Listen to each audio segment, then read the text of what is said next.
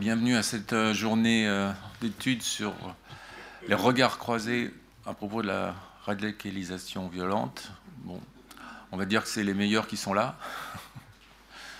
Euh, on a un petit problème avec un intervenant qui ne va pas pouvoir venir ce matin, donc on attend aussi Claire de Galambert, qui est annoncée dans, le programme. Donc juste un mot pour vous accueillir aux séries. Nous sommes très heureux de, de pouvoir avoir travaillé sur cette journée et je passe tout de suite la parole à Sylvie euh, Olitro qui m'a aidé à préparer ce programme. Bien, je te remercie Jacques euh, pour ce passage de parole. Effectivement, euh, d'abord, je remercie tous les présents parce que euh, on a dû tous, y compris nous, euh, je parle de Samy et moi qui venons de Rennes, traverser les embarras de train, euh, les embarras des transports. Et puis un certain nombre d'entre nous, surtout pour les intervenants de cet après-midi, sont venus de très loin. Mais finalement, très loin, c'était plus facile que très près. Donc c'est le paradoxe de la situation. Mais en tout cas, surtout pour voilà, les, membres du public, ben, je les remercie vraiment chaleureusement d'être là parce que je sais qu'aujourd'hui particulièrement, il y avait aussi un contexte euh, compliqué pour euh, venir à cette journée. Alors, pour revenir, euh, mais en, vraiment en quelques mots sur cette journée, cette journée nous, nous, réunit en fait autour d'une des thématiques qui a été une thématique conclusive, et Jacques va en parler tout à l'heure, de l'école thématique sur la radicalisation qui s'est tenue en septembre 2016 au siège du CNRS. En fait, pour expliquer ce qui s'est passé, c'est Jacques Semelin, donc, qui est un chercheur, on peut dire reconnu internationalement sur les questions de violence, et moi-même, alors moi à l'époque qui était euh, chargée de mission au CNRS, on s'est retrouvés mobilisés en, fait dès mai 2015, on peut dire printemps 2015, à la suite d'ailleurs de la première vague des attentats euh, qui avait lieu en janvier 2015. Et cette idée euh, est venue du CNRS de mettre en réseau des chercheurs, des institutionnels, je dirais des membres de la société civile de manière assez générale, face à un problème social et face aussi, euh, on peut dire ça, un problème social, mais aussi sur la mise à agenda de manière très pressante de la question de la radicalisation. Alors, il faut aussi se rappeler qu'à cette époque-là, donc à cette époque-là qui était très près, euh, le CNRS et en particulier donc euh, l'INESHS, alors pour repréciser, c'est l'Institut des sciences humaines et sociales du CNRS, voulait aussi mettre euh, en avant que la recherche française et internationale était loin d'être démunie pour comprendre les, inscriptions, les, questions de violence et les inscriptions des violences dans nos sociétés. Puisque, euh, je le dis quand même, il y avait aussi une question politique derrière. Euh, il y avait des discours qui circulaient sur le fait que la recherche n'était pas forcément présente sur ces questions-là. Donc il y avait aussi une volonté de politique scientifique et de politique générale, c'est-à-dire de montrer que non, la recherche travaillait sur ces questions les questions de violence, mais au-delà, des questions d'engagement radicaux, les questions sociales aussi, liées à la jeunesse dans nos sociétés. Et à l'époque, donc, euh, l'idée, c'était que face à un État qui était, alors, pour reprendre un mot d'ailleurs de Jérôme Truc, qui a travaillé sur euh, les attentats, il parlait de sidération, on avait pratiquement un État sidéré qui devait réagir, parce qu'il y avait quand même une demande sociale, enfin une pression sociale forte, euh, devait réagir, mais nous, en tant que chercheurs, on devait aussi réagir à la réaction, je dirais. Donc c'était un peu l'idée de cette école thématique, c'était de permettre aussi des espaces de réflexion, y compris parfois critiques, autour de ces questions d'attentats euh, et de, je dirais, de, phénomènes de violence dans nos sociétés, puisque les attentats aussi prenaient des formes, on ne va pas dire nouvelles, mais enfin en tout cas euh, qui n'étaient pas du tout celles dont on s'attendait euh, dans nos dans représentations de ce que pouvait être la menace terroriste.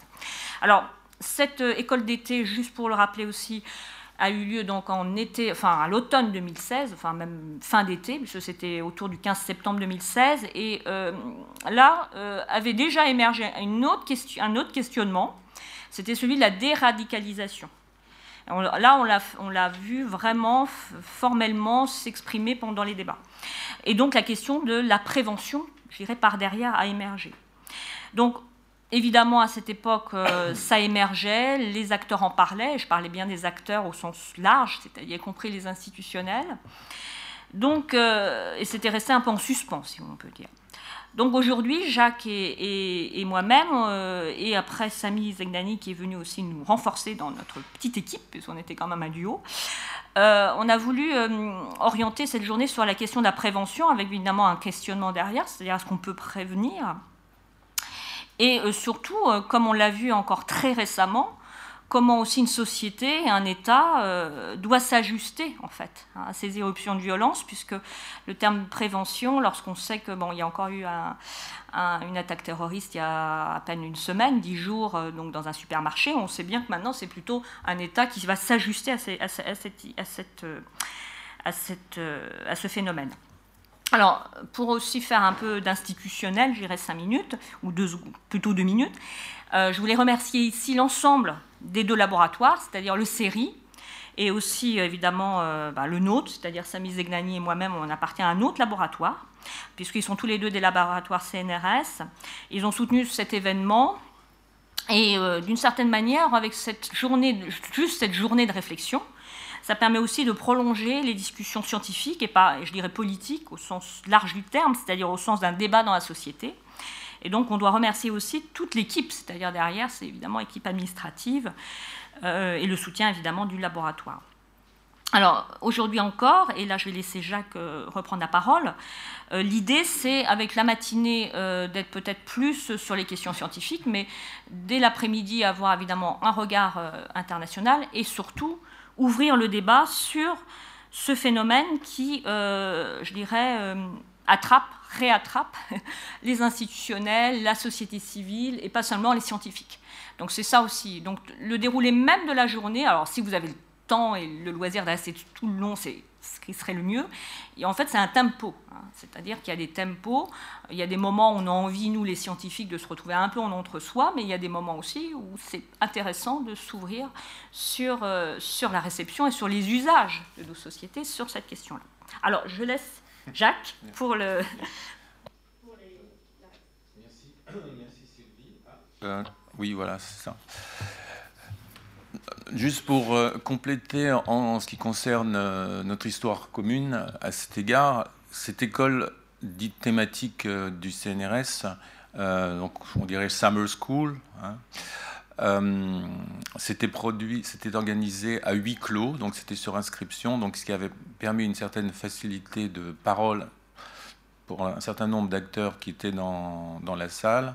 Et donc cette école réunissait des chercheurs et des acteurs euh, impliqués dans euh, ces questions de, radicalisation. Elle était organisée autour de quatre thèmes. Le premier, c'était les problèmes de définition autour de la radicalisation.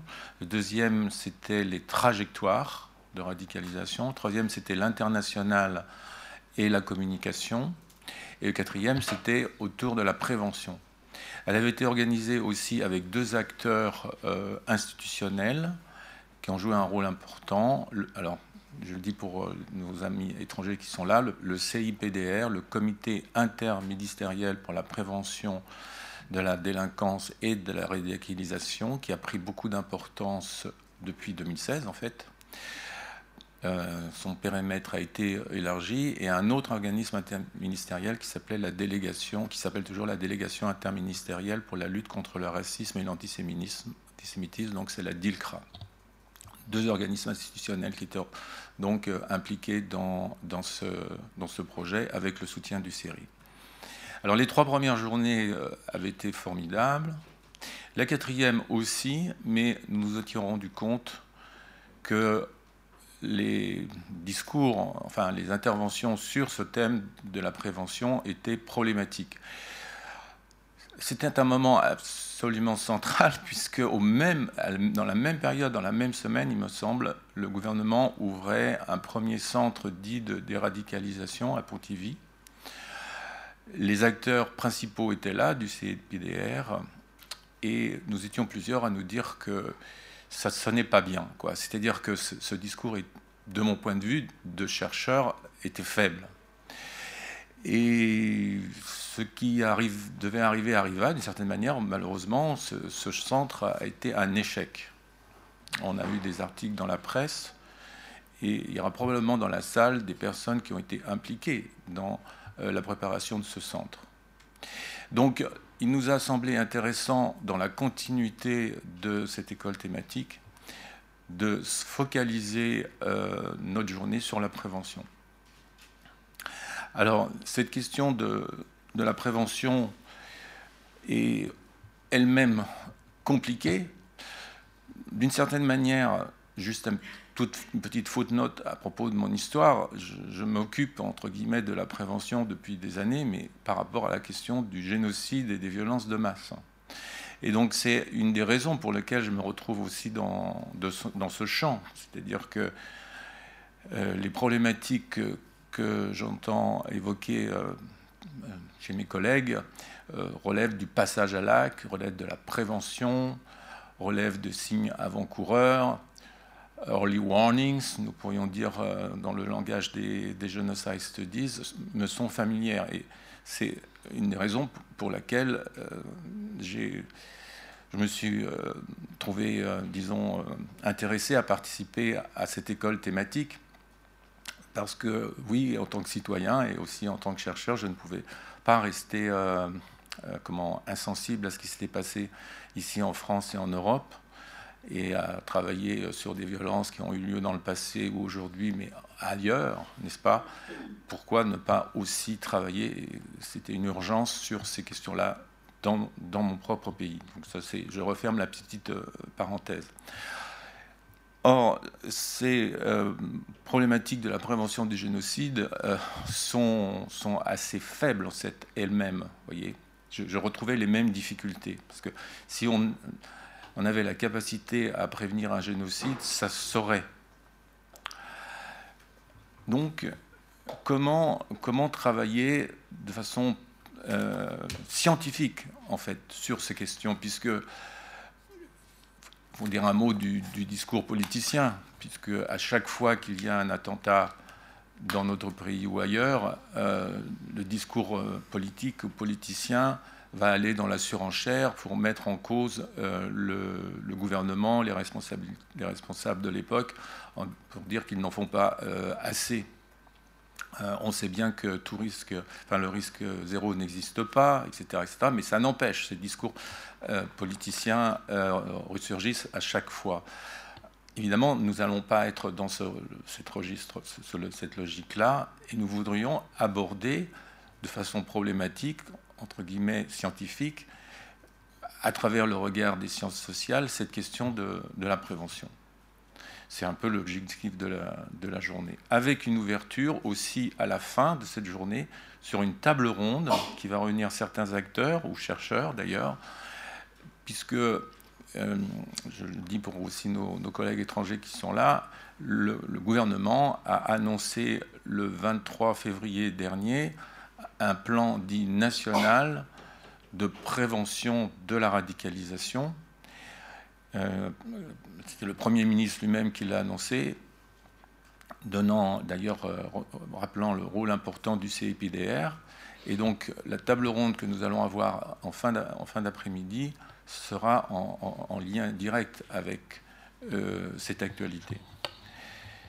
S'agissant de problèmes qui me semblent un peu indissociables de, cette question, il y a d'abord le problème de définition. Euh, je vais juste en dire un mot. Euh, ce mot radicalisation pose problème, euh, puisque il y a des formes de radicalisation qui ne sont pas nécessairement violentes, radicalisation politique, radicalisation religieuse, nous en avions beaucoup parlé durant notre école thématique, et c'est pourquoi nous avons préféré dire regard croisé sur la prévention de la radicalisation violente.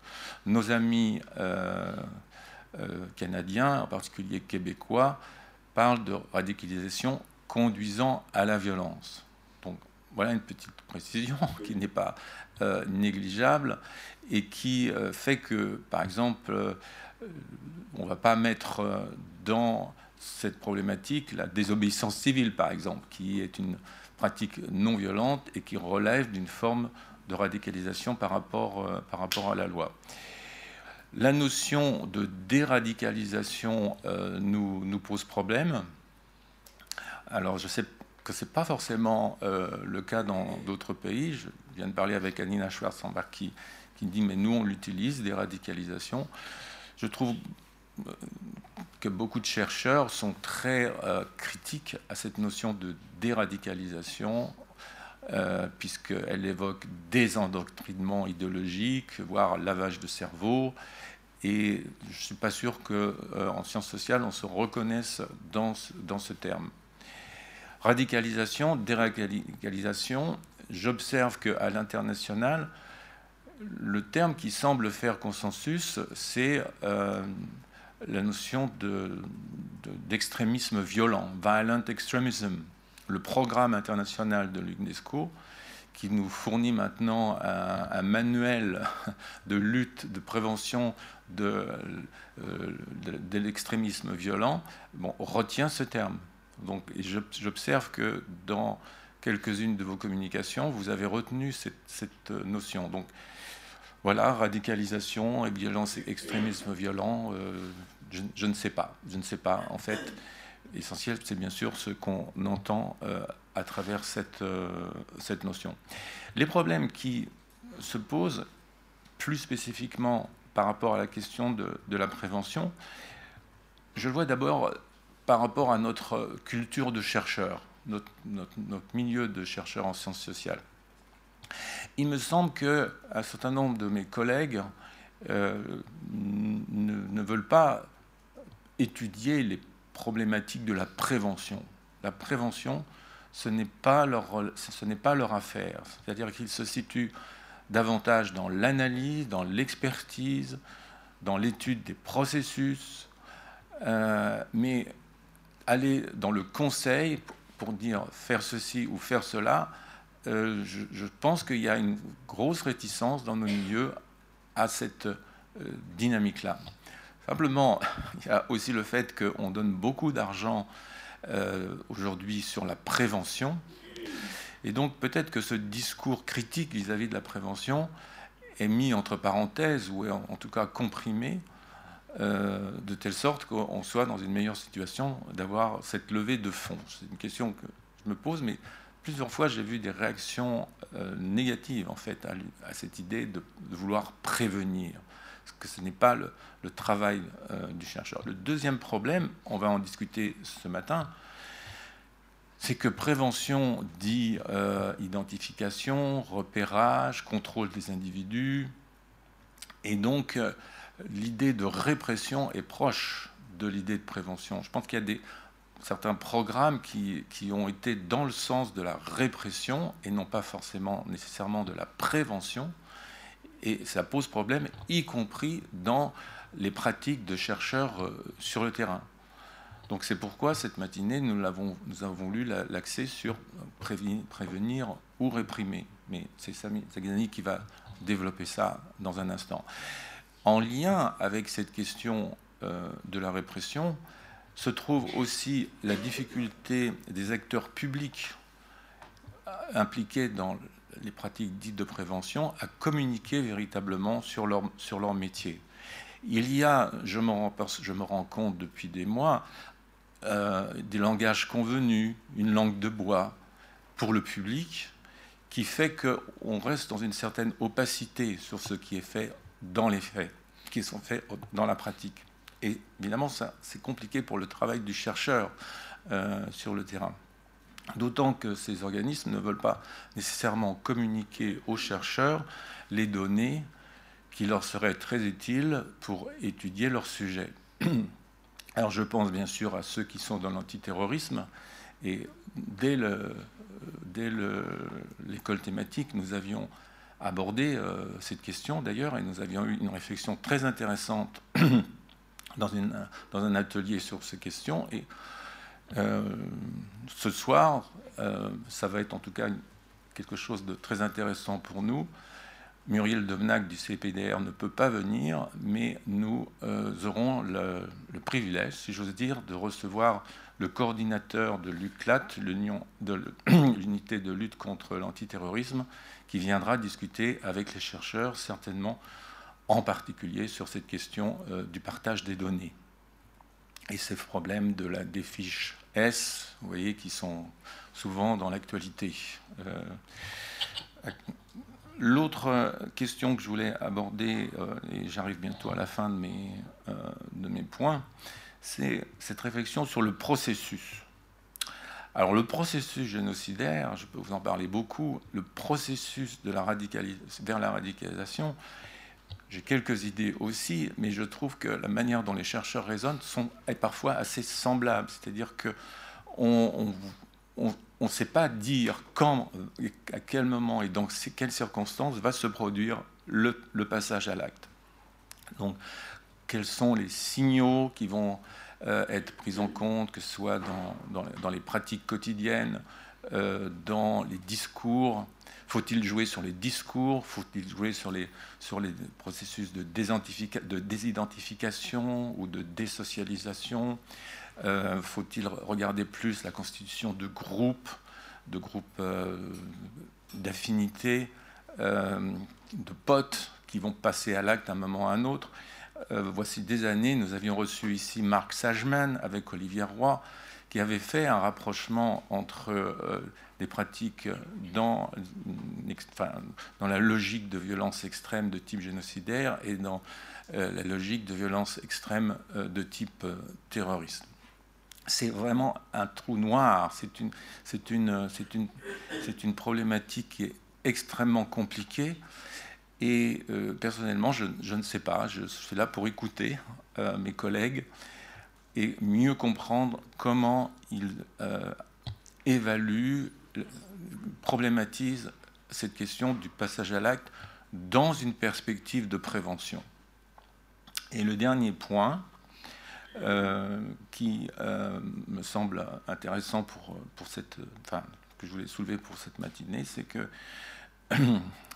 avoir une, approche théorique scientifique de la prévention est particulièrement compliqué, puisque si une pratique préventive est efficace, eh ben, elle ne va pas se voir, puisqu'il ne va rien se passer.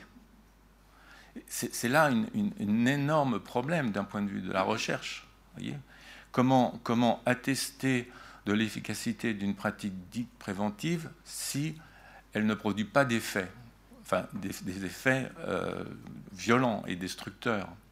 Donc comment résoudre ce problème? Personnellement, on bute aussi dans les travaux sur les génocides sur ce point, c'est-à-dire qu'on peut avoir un discours incendiaire, mais qui ne va finalement pas enflammer grand-chose.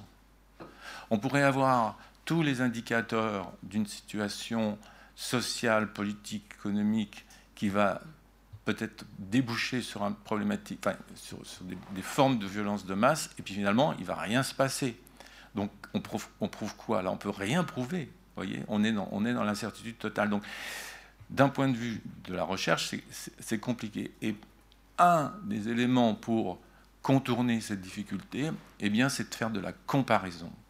C'est de faire la comparaison, c'est-à-dire de, voir comment les États confrontés à ce type de menaces depuis des années réagissent, donc étudier les politiques publiques de prévention pour essayer de jouer sur les paramètres, les facteurs, voir comment, chacun fait avec cette affaire. Et ce sera euh, le sujet de, de l'après-midi.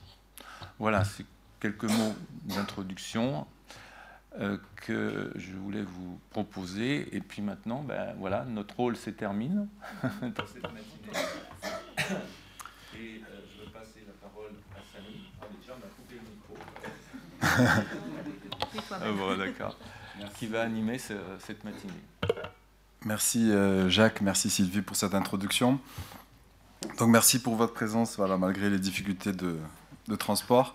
Et euh, donc merci aux intervenants qui, qui ont bien voulu partager avec nous les connaissances qu'ils ont pu produire sur le phénomène de la radicalisation.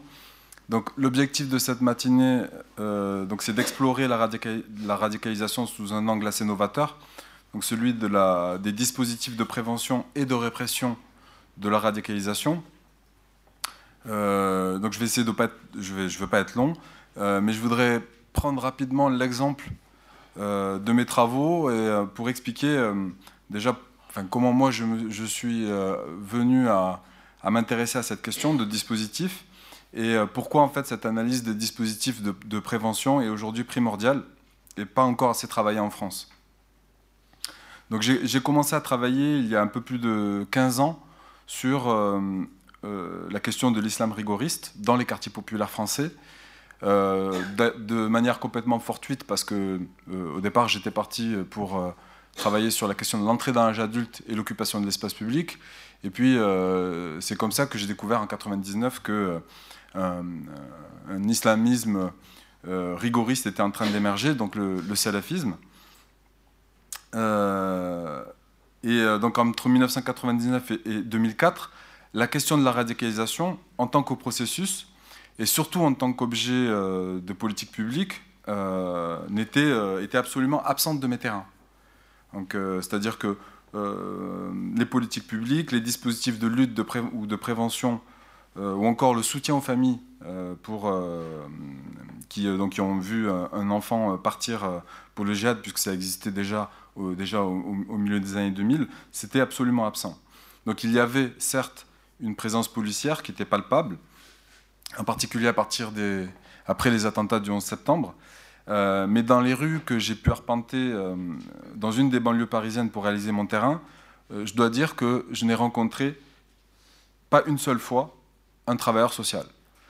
alors je ne généralise pas à toutes les, banlieues, puisque j'ai vu aussi des situations différentes, mais dans cette banlieue-là, qui est considéré comme un, bastion du salafisme révolutionnaire, le travail social était totalement absent. Je, ne crois pas que ce qui se jouait dans ces quartiers était inconnu euh, des acteurs de terrain, mais ce sont vraiment les attentats sur le sol français qui ont réellement mis cette euh, question à l'agenda politique des quartiers populaires. Et donc à partir de 2008, pour un certain nombre de raisons, j'ai travaillé sur d'autres sujets que l'islamisme sur l'islam rigoriste. Euh, et euh, j'ai renoué en 2015-2016 euh, avec mes recherches sur le salafisme français. Et donc toujours de manière ethnographique, c'est-à-dire en m'immergeant dans les groupes dans les groupes salafis. Et j'étais fortement étonné que travailler sur ce sujet impliquait désormais de s'intéresser de près à la façon dont les politiques publiques et les divers acteurs se saisissent du phénomène. C'est-à-dire que c'est un pan de la réalité qui n'est plus possible d'ignorer, car il s'impose aux salafis, euh, quel que soit leur rapport à la, violence, et donc aux chercheurs qui les côtoient pour euh, étudier, le, pour comprendre leur rationalité. Donc ainsi, par exemple, des euh, salafis très ordinaires, éloignés du terrorisme, font maintenant l'objet de toutes les attentions au niveau municipal, préfectoral, du renseignement, que ce soit du point de vue de la répression ou de la prévention. Et ça, en fait, entre 1999 et 2004, c'était pas du tout, euh, c'était pas du tout présent. Euh, donc les quatre interventions que qu'on va entendre, non, les trois interventions qu'on va entendre ce matin, puisque malheureusement Wajdi l'imam est absent, donc éclairent cette réalité. La première intervention, celle de Xavier Crétier, constitue une analyse biographique du passage à l'acte violent à partir du concept de radicalisation. Donc Xavier Chrétier travaille depuis longtemps euh, sur euh, le militantisme nationaliste. Euh, et donc il s'est intéressé à la radicalisation un peu plus récemment et il a, notamment réalisé une série d'entretiens avec des djihadistes incarcérés. Donc il va montrer les, limites mais aussi l'apport heuristique de ce concept. Donc Montassar, Montassar Saki analyse les actions et les discours des familles donc, qui ont eu un enfant parti pour le djihad dans un contexte où l'État français entend réaffirmer sa, souveraineté. Donc Wajdi l'imam, donc il est absent, mais s'il avait été là, il nous aurait expliqué comment les intervenants sociaux sommés de prendre en charge la question de la radicalisation pensent la prévention et ses dilemmes éthiques. Donc c'est dommage parce qu'il était vraiment au cœur du sujet. Et enfin, euh, Claire de Galambert, euh, qui s'est intéressée déjà il y a quelques années à la question de la religion en prison, puisqu'elle avait écrit un rapport en 2013 sur cette question. Euh, je pense que vous avez, aussi publié un ouvrage sur cette question. Elle s'interrogera sur le rôle des aumôniers musulmans en tant qu'outil de lutte contre la radicalisation en prison. Donc, comme on a un absent, je propose un peu de changer un peu le, rythme qui était prévu. Euh, et donc chaque intervenant aura 25 minutes de, temps de parole, puis 15 minutes d'échange avec la salle. Donc je donne la parole à, Xavier Chrétier. Merci beaucoup. Merci euh, pour cette, euh, invitation. merci aux organisateurs. je, rebondis immédiatement sur ce que vous avez dit, Samy, qui était en fait assez symptomatique. C'est-à-dire, vous m'avez présenté à juste titre comme étant quelqu'un qui travaille beaucoup plus sur les nationalismes et les ethno-nationalismes violents que sur la radicalisation. En fait, moi, j'ai l'impression que ces gens, ces ethno-nationalistes, sont radicalisés depuis très longtemps. Et, que, euh, donc, j'ai l'impression que ça fait plus de 25 ans que je travaille sur la radicalisation, même si ce n'est pas euh, automatiquement la même. Mais c'est vrai qu'on a une tendance à, penser euh, la radicalisation essentiellement liée à l'islam djihadiste, ce qui, à mon avis, est une erreur. Bon, mais c'est quand même intéressant de revenir sur d'où on parle, en effet, quand on parle de ces sujets-là. Euh, il est clair que, les ethno-nationalismes violents étant devenus nettement moins violents, je me suis trouvé un peu désœuvré, donc euh, j'ai très clairement euh, bougé un petit peu mon, angle. Le fait aussi d'avoir dirigé quelques thèses sur ce sujet, d'avoir rencontré Bilal Ainin, qui est au fond de la salle et avec qui j'ai travaillé sur ces, entretiens. Donc en effet, on a eu l'occasion de faire quelques entretiens avec des djihadistes violents, que par ailleurs on a euh, croisé avec des entretiens avec des membres de l'ETA euh, et, et, des membres du FLNC, l'idée étant justement de désingulariser, de désessentialiser un petit peu cette question de la radicalisation par rapport à, l'islam politique et d'essayer de voir euh, les lignes de convergence qui pouvait y avoir entre les différentes expériences de lutte. Donc j'ai 25 euh, petites minutes, je vous propose d'orienter mon, propos en, trois temps, peut-être un très rapide euh, retour dans, la lignée de ce qu'a pu dire Jacques sur euh, la, notion de, radicalisation. ensuite, je vous présenterai un petit peu quels sont selon nous, à, l'issue de ce travail de, recherche qu'on a fait en prison, euh, euh, les grandes variables qui peuvent expliquer euh, la radicalisation, les grandes variables, les grandes séquences de cette radicalisation. Et puis, dans un troisième temps, je... Alors, oui, précision, parce que les gens qu'on a rencontrés en prison étaient des gens qui ont été incarcérés et condamnés. On ne pouvait pas rencontrer des gens en préventive.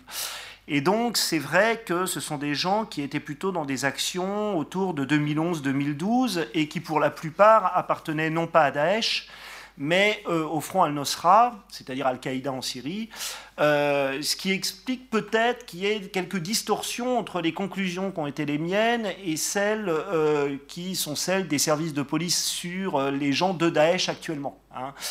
et moi, j'avais beaucoup parlé avec des gens de l'UCLAT ou autres qui m'ont dit, en substance, ce que vous dites n'est pas faux, mais c'est plus tellement d'actualité par rapport euh, aux militants de Daesh qu'on a euh, actuellement. Il y aurait une évolution de la sociologie militante euh, pour le dire un peu vite, avec Bilal et Romain, quand on a fait cette étude, on a eu un peu l'impression d'étudier des intellos du djihadisme, pour le dire vite, des stars du djihadisme.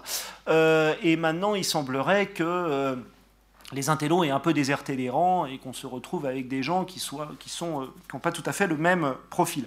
Et donc mon troisième point, c'était de revenir sur une petite euh, étude que j'ai essayé de faire, mais alors qui est très approximative puisqu'elle se base sur quelques sources judiciaires, mais surtout sur des sources de presse, sur 123 individus qui ont commis des attentats depuis euh, euh, depuis 2014 euh, et précisément essayer de voir quelles sont les évolutions par rapport à notre corpus actuel. dont je vous présenterai cette synthèse. Ça renvoie à ce qu'a dit Jacques, et c'est très intéressant d'avoir quelqu'un de l'UCLAT en fin de journée sur le partage des données. C'est en effet une vraie, vraie question. On est en attente d'une ouverture terrain beaucoup plus importante pour construire une base de données beaucoup plus importante et beaucoup plus subtile et fine, euh, mais ça nécessite euh, évidemment cette ouverture terrain auprès des acteurs judiciaires. Euh, là, c'est d'une certaine façon un aperçu. Alors, euh, premier euh, petit point, oui, sur cette notion de radicalisation, euh, one of the greatest buzzwords of our time, hein, avait dit un certain nombre de, avait dit des, sociologues américains, une espèce de mot valise les plus importants de l'époque. Peut-être deux, il y a plusieurs critiques autour de ce terme, mais deux, deux critiques fortes qui sont assez évidentes, et Jacques l'a évoqué. c'est un mot valise, d'une certaine façon, dans lequel on peut mettre plein de choses, hein, terrorisme, sectarisme, extrémisme.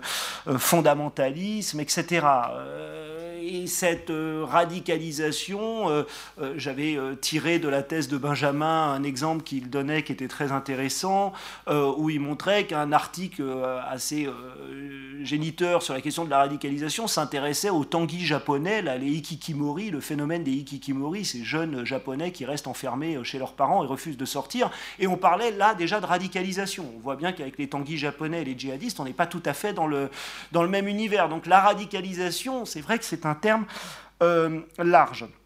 Euh, ça renvoie évidemment à une critique d'ordre analytique. Euh, oui, qu'est-ce qu'on entend par radicalisation? Est-ce qu'on entend radicalisation cognitive, radicalisation intellectuelle, radicalisation, probablement les salafistes que vous avez rencontrés dans, les, dans, les banlieues françaises, ou dans certains quartiers populaires, et puis la radicalisation comportementale, radicalisation violente.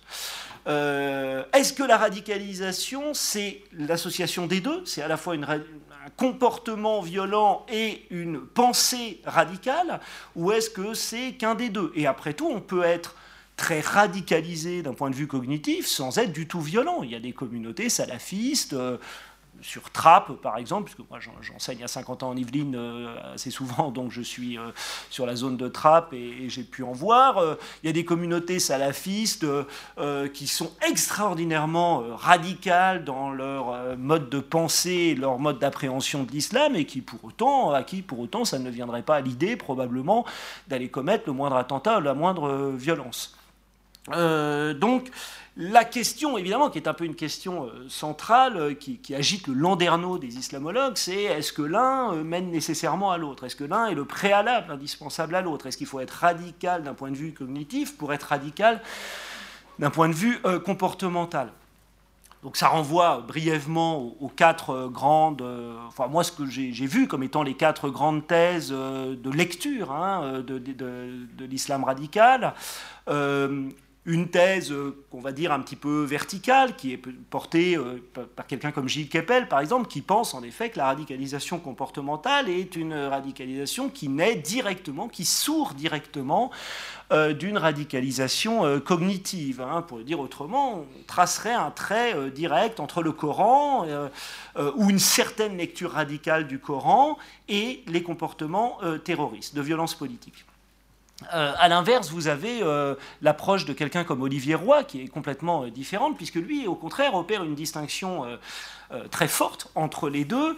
selon lui, la radicalisation violente, elle n'aurait rien à voir avec une radicalisation intellectuelle, une radicalisation religieuse, cognitive. les deux seraient très fortement indépendants et on assisterait beaucoup plus à une forme d'islamisation de la radicalité telle qu'elle s'exprime chez, ces jeunes plutôt que l'inverse selon la, fameuse formule. Euh, vous avez euh, euh, une troisième école qui serait une école peut-être plus, politique, plus idéologique, qui est celle portée par exemple par François Burga, pour qui la radicalisation djihadiste serait avant tout le, comment dire, la conséquence des échecs de la décolonisation, où il y aurait dans la radicalisation djihadiste un message politique, un message quasi tiers-mondiste euh, de lutte contre, ou de, euh, oui, de, combat contre les, les, impérialismes de tout poil. Et puis enfin, une lecture qui est une lecture, je pense qu'il sera là peut-être cet après-midi, qui est la lecture de Fethi Ben Slama, une lecture plus psychologique, on va dire, pour qui la, radicalisation relève avant tout de la volonté d'une sortie de soi, de la volonté euh, euh, d'être, pour reprendre le titre, de, très beau titre de son, livre, un sur-musulman, d'être plus musulman que les musulmans en adoptant euh, des pratiques de violence, chose à laquelle j'adhère particulièrement pour avoir rencontré sur le terrain sur d'autres terrains ailleurs, beaucoup de surcorse ou de surbasque. Euh, donc c'est vrai que la violence, elle habille, elle surhabille celui qui la pratique de son identité fantasmée. Euh, voilà, alors moi, j'ai un côté un peu jésuite et j'ai envie de dire, en fait, euh, ils ont tous raison. Hein. Euh, ils ont tous raison. J'ai l'impression qu'il y a des querelles qui sont plutôt des, querelles de chapelle qui maquillent probablement des haines personnelles, mais qui sont un peu stériles parce que nous, ce qui nous a semblé dans notre regard sur ces djihadistes incarcérés, c'était qu'il y avait un peu du vrai dans, dans, toutes ces théories. Donc ça me renvoie à mon deuxième point, qui, quels seraient donc les, grands facteurs qui expliqueraient ces, phénomènes de radicalisation? On en a euh, distingué trois, grandes familles de facteurs, des facteurs euh, sociologiques, des facteurs euh, d'engagement processuel, des facteurs cognitifs et des facteurs psychologiques. Hein, sociologique, engagement processuel, cognitif et psychologique. Quatre groupes de facteurs qui euh, nous ont semblé particulièrement euh, flagrants.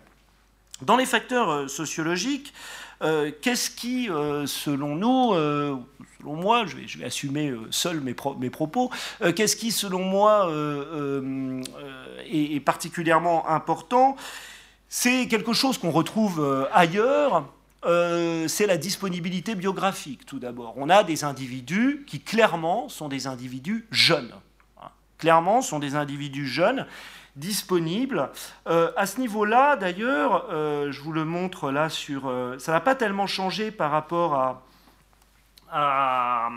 par rapport à... Enfin, les gens qu'on a étudiés dans, ces, de ces années 2011-2012 et ceux qui interviennent maintenant, c'est-à-dire cette base de données est constituée entre 2015 et le dernier attentat de Carcassonne de mars 2018. Donc là, vous le voyez, il y a aussi des individus qui sont euh, euh, plutôt jeunes, puisque l'immense majorité, quand même, a moins de 25 ans, avec euh, sur 123 individus, 15 individus qui ont même moins de 16 ans. Donc on a des gens qui sont jeunes, avec, c'est vrai, qu'on retrouve ailleurs. Hein. Le terrorisme n'est pas une affaire de vieux, clairement. Hein.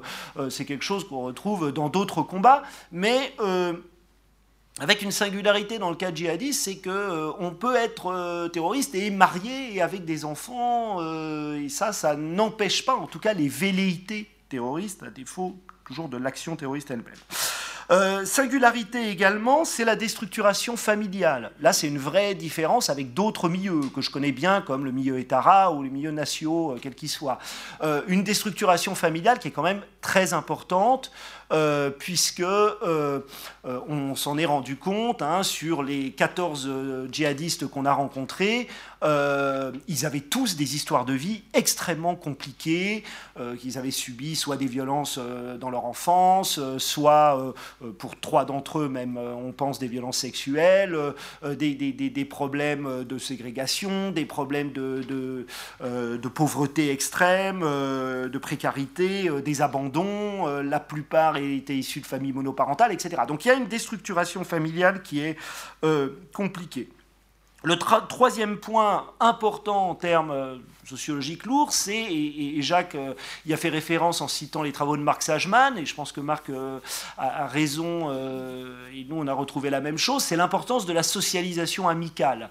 Euh, Marc euh, Sajman avait montré très bien dans son étude sur Al-Qaïda, qui portait sur à peu près 2000 combattants, que 60, plus de 70% d'entre eux étaient rentrés dans le mouvement par lien affinitaire et par euh, solidarité amicale, on va dire, beaucoup plus que par conviction idéologique.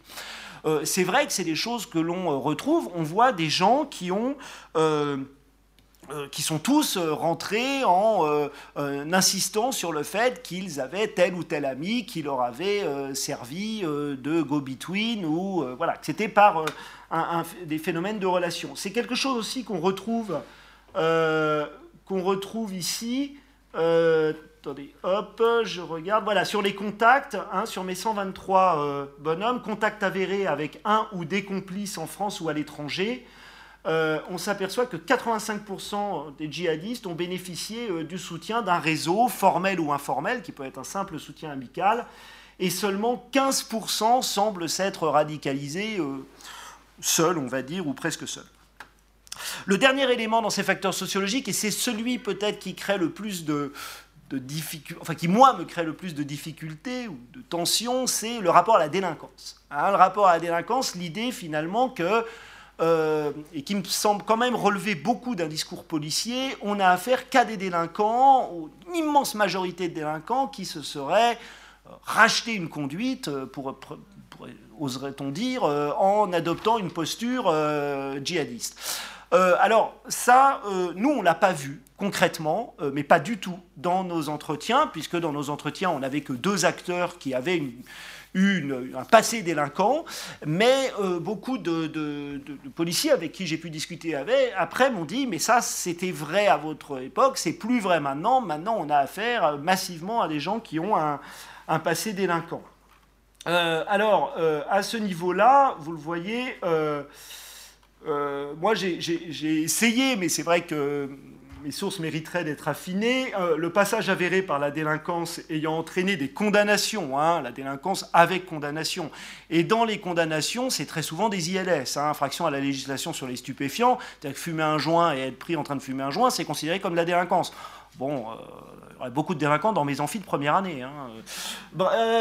mais enfin, en tout cas, voilà, on a euh, moi j'ai relevé euh, quelque chose qui allait un petit peu dans mon sens. C'est-à-dire que la, majorité, malgré tout, était plutôt des gens qui n'avaient pas eu de condamnation délinquante, euh, plutôt que des gens qui étaient passés par la délinquance. Donc je suis je suis pas totalement sûr que le djihadisme ait à ce point changé et qu'on ait massivement plus de 90% des djihadistes actuels qui aient eu un passé délinquant, mais ça reste peut-être à, à, creuser. Deuxième type de facteur, Facteurs d'engagement euh, processuel. Les facteurs d'engagement processuel euh, me paraissent euh, fondamentaux. Et c'est d'ailleurs à ce titre que moi je défends plutôt le terme de radicalisation, qui est intéressant, parce que dans radicalisation, il y a l'idée d'un processus, de quelque chose de progressif vers une forme de radicalité, et ça va un peu à l'encontre de, des théories un peu faciles des lone wolf, ou voilà, du basculement soudain, inexpliqué dans la violence djihadiste qui ne me paraît pas véritablement vérité, singulièrement en matière de, de terrorisme. Facteurs d'engagement processuels, c'est lesquels euh, euh, Un rejet manifeste très fort des instances officielles de, de l'islam, que ce soit de l'islam de France ou même du wahhabisme saoudien euh, considéré comme corrompu, etc. Ça, c'est quelque chose que l'on retrouve très fortement. On retrouve aussi beaucoup des voyages à l'étranger, des séjours à l'étranger. Alors ça, on le retrouve très massivement chez les gens qu'on a rencontrés en prison.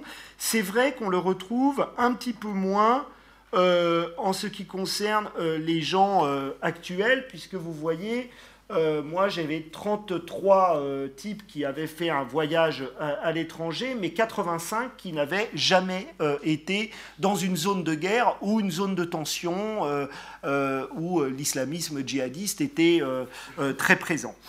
donc ça, il y a peut-être eu une vraie évolution. les caïdistes, d'une certaine façon, étaient des gens qui avaient expérimenté le djihad à l'étranger beaucoup plus peut-être que les nouvelles générations. Mais en tout cas, c'est quelque chose euh, de force cette expérimentation du djihad à l'étranger, parce qu'évidemment, on rencontre des modèles, euh, on rencontre des gens, euh, on, partage des appartements dans des, dans des, au Caire ou autres, on rencontre des, Tchétchènes qui nous font part des, expériences de lutte contre l'armée russe, et tout ça crée évidemment un récit puissant. on a aussi des gens qui, et ça, ça nous a plutôt étonnés, sont, ne, ne, se radicalisent pas par le biais euh, ou massivement par le biais des mosquées salafistes, mais se radicalisent seuls, euh, c'est-à-dire via des PDF sur Internet euh, qui circulent, ou vont se radicaliser dans d'autres espaces sociaux que les mosquées salafistes, qui sont par ailleurs, et ils le savent, massivement surveillés par les services de renseignement. Et en particulier dans les salles de sport, et en particulier dans les salles de boxe-taille. Hein. Euh, ça, c'est quelque chose d'assez étonnant, c'est que la quasi-totalité des djihadistes font de la boxe taille. Euh, donc euh, il y, a une dimension d'apprentissage culturel de la violence, de mise en forme, hein, de, préparation finalement des corps à la violence, de recherche d'un ascétisme, ce qu'a aussi montré euh, Nicolas Truong dans son livre sur, euh, euh, sur, sur je me rappelle plus le, titre du livre, mais sur la radicalisation. Voilà, donc un apprentissage assez solitaire de la cause qui se fait par des PDF et un, une, comment dire, un apprentissage du rôle qui se fait aussi par l'apprentissage des rituels, et en particulier du rituel religieux. On a eu plusieurs euh, qui nous ont dit avoir appris seul à prier, avoir été émerveillés par le fait de progressivement savoir de mieux en mieux prier, de connaître de mieux en mieux la gestuelle. Bref, on voit qu'on a une forme de... Euh, on rentre progressivement dans le rôle du euh, pur avant de rentrer dans celui du rôle du pur combattant. Voilà. Donc, dernier, troisième type de facteurs, ce sont les facteurs plus cognitifs facteurs plus cognitifs qui sont importants. Alors évidemment, l'importance du référentiel textuel. Et là, je pense que euh, Gilles Keppel n'a pas, tort, c'est-à-dire que le texte compte pour ces gens-là, en tout cas ceux qu'on a rencontrés. Hein. Là, il y a peut-être des évolutions, encore une fois, je, je, ne parle que pour ce que je connais, mais euh, le texte compte, euh, les référents comptent. ça ne veut pas dire que ce sont des savants de l'islam, loin de là, mais ce sont des gens qui euh, en fait, ce qui nous a surpris, c'est un peu provocateur ce que je vais dire, mais euh, j'ai eu l'impression d'avoir en face de moi des gens qui fonctionnaient un peu comme les scientifiques en sciences sociales. C'est-à-dire des gens qui mettent des notes de bas de page à tout ce qu'ils disent. Hein, quand on écrit un article en sciences sociales, c'est pour ça que c'est très pénible d'écrire des articles en sciences sociales, c'est qu'on est obligé de référencer absolument tout ce qu'on dit. Eh bien, on a en face de nous des gens qui mettent des notes de bas de page systématiques. Hein, ils nous mettent des petits 1, des petits 2 pour référencer à travers des sourates du Coran. Euh, donc ils référencent tout ce qu'ils disent à travers des sourates, des bouts de sourates, des interprétations de sourates euh, puisées sur Internet, euh, absolument tout ce qu'ils vont dire et qui sont dans une logique de surrationalité. Hein. Ce n'est pas du tout des fous, ce n'est pas du tout des gens irrationnels, c'est des gens qui au contraire te disent voilà ce que je pense, voilà ce que je dis, parce que Dieu a dit ça, que penses-tu, qu'as-tu à dire face à ça? Voilà. Et on est tout le temps dans un dialogue et dans une, voilà, dans une, dans une dialectique avec, avec eux. Donc les référentiels textuels comptent, euh, les référentiels politiques et la Burga a raison, comptent aussi. C'est pas des géopoliticiens, c'est pas des grands stratèges, mais c'est des gens qui ont une vision de ce qui se passe au Moyen-Orient, qui ont une vision de la menace chiite au Moyen-Orient, qui ont une vision de, euh, ou une vision peut-être fantasmée de la menace qui serait celle qui est faite sur l'Oumma sunnite face à la montée euh, du chiisme allié aux croisés et aux chrétiens. C'est en tout cas comme ça qu'ils voient le monde. Et cette vision du monde, évidemment, elle compte beaucoup dans leur, euh, dans leur engagement, avec un objet de détestation massif, extrêmement clair, qui n'est pas le juif, qui n'est pas le croisé, qui n'est pas le chrétien, qui est le chiite qui est celui qui a trahi l'islam, euh, qui est euh, un non-humain. Il y a vraiment une quasi-distance anthropologique avec lui et euh, une, haine absolument, absolument colossale. Et puis enfin, l'importance de l'Internet dans la radicalisation. je pense que Benjamin, est beaucoup plus, Benjamin Ducol est beaucoup plus armé que moi pour en parler, puisque c'est son, cœur de métier. Mais c'est vrai que l'Internet joue un rôle très très important dans la radicalisation en proposant euh, euh, des, schémas narratifs, en proposant des, ce qu'on appelle des chocs, ce que j'ai envie d'appeler des chocs moraux, euh, qui sont très très puissants et qui parlent aux acteurs, hein, qui vont s'engager suite à des chocs moraux positifs ou négatifs négative, c'est euh, le fait de voir euh, des, des, des, enfants sunnites massacrés par l'armée d'Assad, massacrés par le Hezbollah, des vidéos de l'armée russe euh, violant des femmes tchétchènes, etc. Donc toutes ces vidéos qui circulent sur Internet, qui sont produites par des entrepreneurs de cause islamistes, ont un rôle considérable dans la montée de la colère et l'idée finalement, comme dit Jasper, que on ne peut pas ne pas agir. Hein. Il est impossible de ne pas agir face à une telle atrocité. Euh, donc Internet, oui, sert à ça, sert aussi à créer ce que, Weber, pourtant piètre utilisateur d'Internet, appelait des, communautés émotionnelles, euh, soudées, euh, fortes, et, ce sentiment d'appartenir à, une même population martyrisée. Euh, donc voilà, l'Internet a vraiment euh, un, rôle, à mon avis, considérable, et il me semble que si on parle de prévention, il faut aussi s'intéresser euh, à, cela.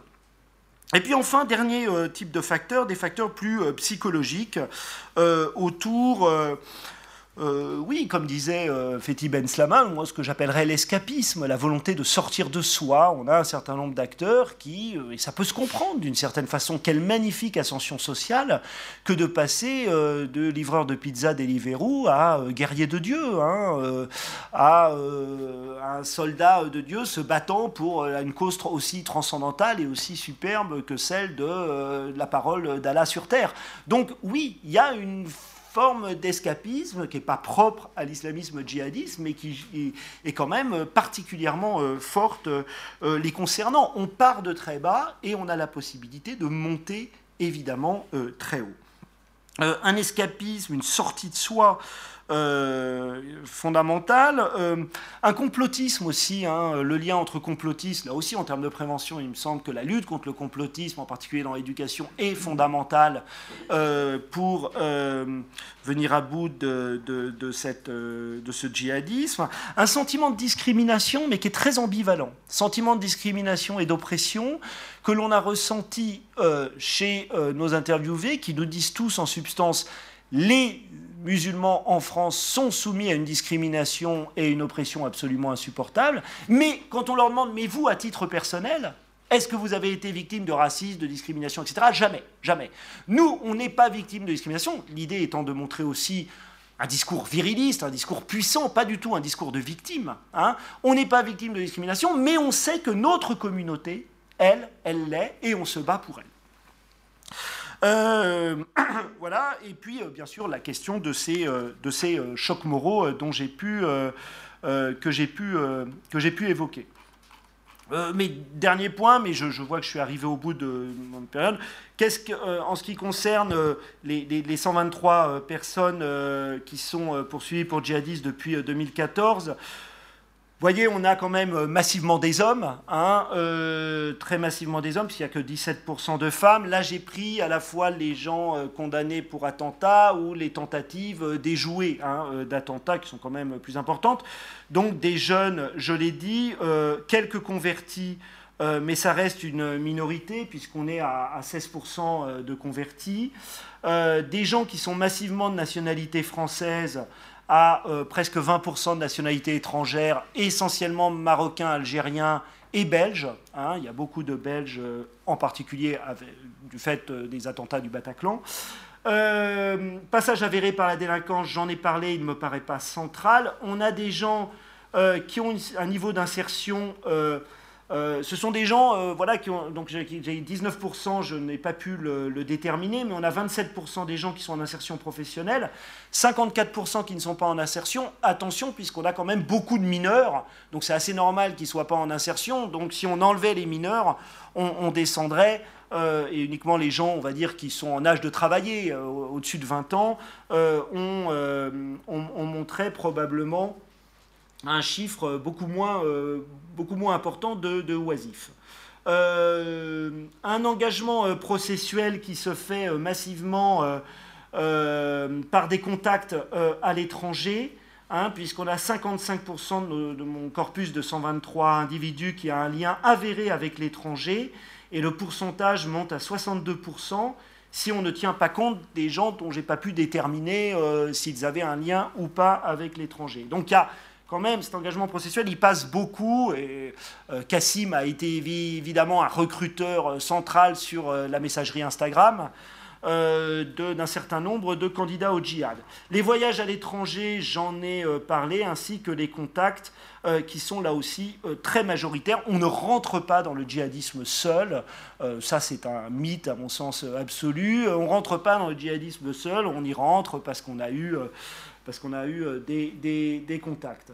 Euh, et j'avais évalué à moins de 15% les gens qui euh, semblent s'être radicalisés vraiment seuls, et même à à peu près 6% ceux qui se seraient radicalisés sans qu'ils soient fait état d'un usage particulier d'Internet, c'est-à-dire sans contact à l'étranger, sans contact locaux, sans voyage à l'étranger et sans utilisation de l'Internet. On voit que c'est extrêmement minoritaire. Euh, voilà, après, c'est les types euh, d'armes utilisées, mais c'est peut-être moins important. Et puis, euh, la répartition de ces, gens, à carte de France, on voit qu'il vaut mieux vivre sur la côte ouest que, dans, les autres, régions. voilà, je vais, je vais m'arrêter là pour faire le lien peut-être avec la question de la prévention dont j'ai pas parlé. Je vrai que je rejoins et, j'avoue une certaine forme de lâcheté telle qu'a pu la, c'est peut-être pas le propos de Jacques, mais, mais, mais en tout cas, euh, euh, c'est vrai qu'on on, s'intéresse à la radicalisation, on est extrêmement peureux quant à l'idée de, penser des solutions euh, à cette radicalisation. Enfin, moi, en tout cas, je, je, reconnais ma, ma peur à l'idée de le faire. J'ai pas d'idée véritablement arrêtée. Une des idées qui servira un peu de transition et peut-être un petit peu de provocation. Une des idées, c'est peut-être d'instruire un discours de doute chez les gens qui, pour certains, n'ont absolument aucun doute, en particulier les plus radicalisés. Donc comment on produit d'une certaine façon un discours de doute dans cette espèce de message très rationnel et très fermé, dans cette conception euh, cognitive extrêmement fermée qui est la leur? Euh, bien sûr, euh, des chercheurs en sciences sociales, des intellectuels, voire des imams pourraient aller parler à ces gens-là, mais la difficulté, c'est qu'ils ne nous reconnaissent strictement aucune légitimité. Et donc je pense que c'est un peu vain. Euh, donc finalement, comment on produit du doute? À mon avis, il y a deux solutions. Soit on produit du doute entre pairs, c'est-à-dire qu'on arrive à trouver en effet des radicalisés qui ne sont plus et qui vont parvenir à convaincre dans des euh, espaces de discussion euh, ceux qui le sont encore de l'inanité de leurs propos. Soit, mais c'est évidemment très provocateur ce que je vais dire, soit on produit du doute en intégrant des gens à qui ils reconnaissent une forme de légitimité, c'est-à-dire des imams salafistes. Euh, les imams salafistes à qui ils peuvent en effet euh, reconnaître une forme de légitimité, même si euh, beaucoup sont très critiques par rapport au salafisme quiétiste, ils reconnaissent malgré tout une forme de légitimité dans le savoir scientifique, dans le savoir sur l'islam de ces gens-là.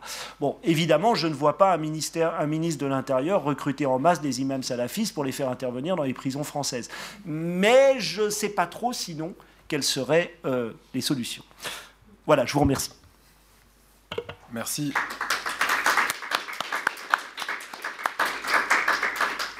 Euh, on a quelques minutes pour échanger peut-être autour de l'intervention de, Xavier Crétier. Euh, donc je laisse la parole au public.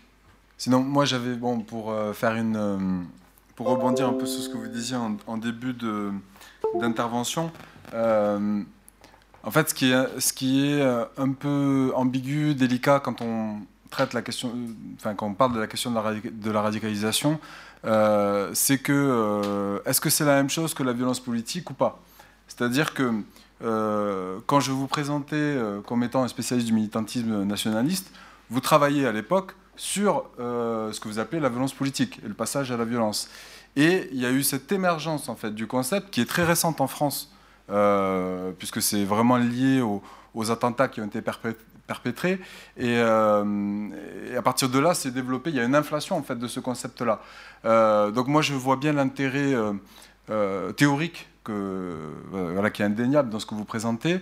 mais comment faire aussi pour prendre des distances avec un terme qui a été quand même largement valorisé par les médias, les politiques, etc.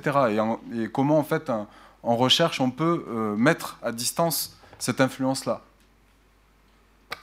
Euh, euh, moi, en fait, euh, c'est vrai que le terme était très peu utilisé auparavant, mais en même temps, d'une certaine façon, il n'était pas peut-être par, par oubli ou par méconnaissance, etc. Mais il me semble qu'il est parfaitement utilisable sur d'autres terrains de lutte, qui sont ceux de la violence politique.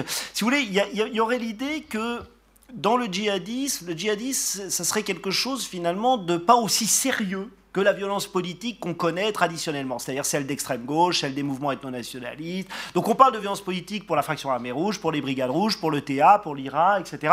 Mais les djihadistes, c'est autre chose. Bah, euh, non, je ne suis pas sûr que ça soit tellement autre chose. C'est de la violence politique qui s'assoit sur euh, une idéologie politique euh, avec ses propres référents religieux, mais et une violence qui peut être extrême, mais qui, me semble relever de la même nature. Et pour bien connaître, par exemple, le, milieu basque et pour avoir parlé avec beaucoup d'anciens de l'ETA, je peux vous dire que les, moi, j'ai jamais vu plus radicalisé qu'un État jamais. Euh, même les djihadistes me semblent plus dans le doute que les États Vous allez en prison parler à un État un État il est absolument sûr que dans 100 ans, 200 ans, 500 ans, le Pays basque, Euskal sera indépendant, sera une nation, etc. Mais il n'a aucun doute là-dessus. Il n'a aucun doute sur la légitimité de sa lutte.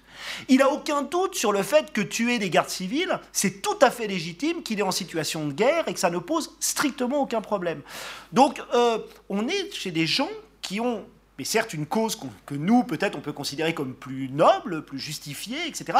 Mais c'est des gens qui euh, sont, me semblent, extrêmement radicalisés. Donc je ne suis pas sûr de voir vraiment la différence et je trouve que la, la, singulariser au, euh, au djihadisme, c'est une façon d'essentialiser euh, le, le, le, djihadisme et ça me paraît préjudiciable.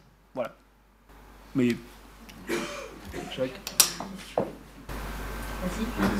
Euh, je, je, comprends bien le, le, rapprochement avec l'action de l'État, de, de, l'État, enfin des groupes dits euh, basques, corses, euh, hmm. etc.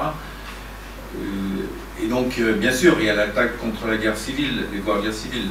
Mais là, on parle de pratiques de destruction de population civile. C'est, hmm. dans le terrorisme qu'on connaissait, c'était s'en prendre à des patrons, euh, s'en prendre à des représentants de l'ordre, tandis que là, on a une, euh, une pratique euh, de, lutte qui, touche à des gens qui vont être définis comme des innocents, je mets ce mot innocent, entre, entre guillemets.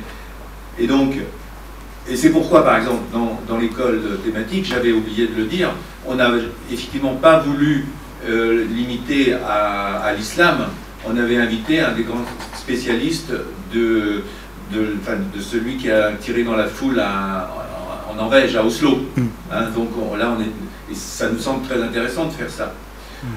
Donc voilà, il me semble qu'il y a quand même une différence là. Et du coup, euh, la question que j'aurais envie de te poser aussi, c'est bon, comment, comment tu te situes par rapport à cette notion qui est plus reconnue, enfin, j'en sais rien, au niveau international. La radicalisation, c'est aussi utilisé aux États-Unis, mais la notion d'extrémisme violent, Qu'est-ce que tu en penses, puisqu'on est sur les problèmes de définition Et de ces différences avec ces pratiques du massacre Oui. Oui, c'est vrai. Alors, ces, pratiques de. Bon, d'abord, ces pratiques de massacre, euh, en tout cas en France, puisqu'il y a eu à peu près 200, 245 euh, morts, euh, et plus de 850 blessés. Les 245 morts, il faut noter d'abord que euh, les deux attentats du Bataclan et de Nice, à eux seuls, ont fait 216 morts. Donc les deux attentats dits de massacre, euh, de violence vraiment de masse, euh, c'est seulement deux attentats sur plus d'une, plus près de 80 qui ont été soit faits, soit déjoués. Euh, et si l'on... Alors, tu as raison, hein, c'est, un distinguo, mais, sur les, 80 qui ont été faits ou déjoués, on voit qu'on a énormément d'attentats qui sont des attentats contre des représentants de l'État des militaires, des policiers, euh, euh, des couteaux, etc., ou des projets d'attentats, de mitraillage de gendarmerie, de mitraillage contre des, contre des représentants de l'État. Charlie Hebdo, ça reste compliqué à, analyser euh, avec cette grille de lecture. Mais je suis d'accord avec toi, il y a une différence qui est l'intensité de la violence de masse. Mais j'aurais envie de dire, euh, l'ETA 1959-2014, l'ETA, c'est 980 morts. Sur ces 980 morts, tu as 450 civils.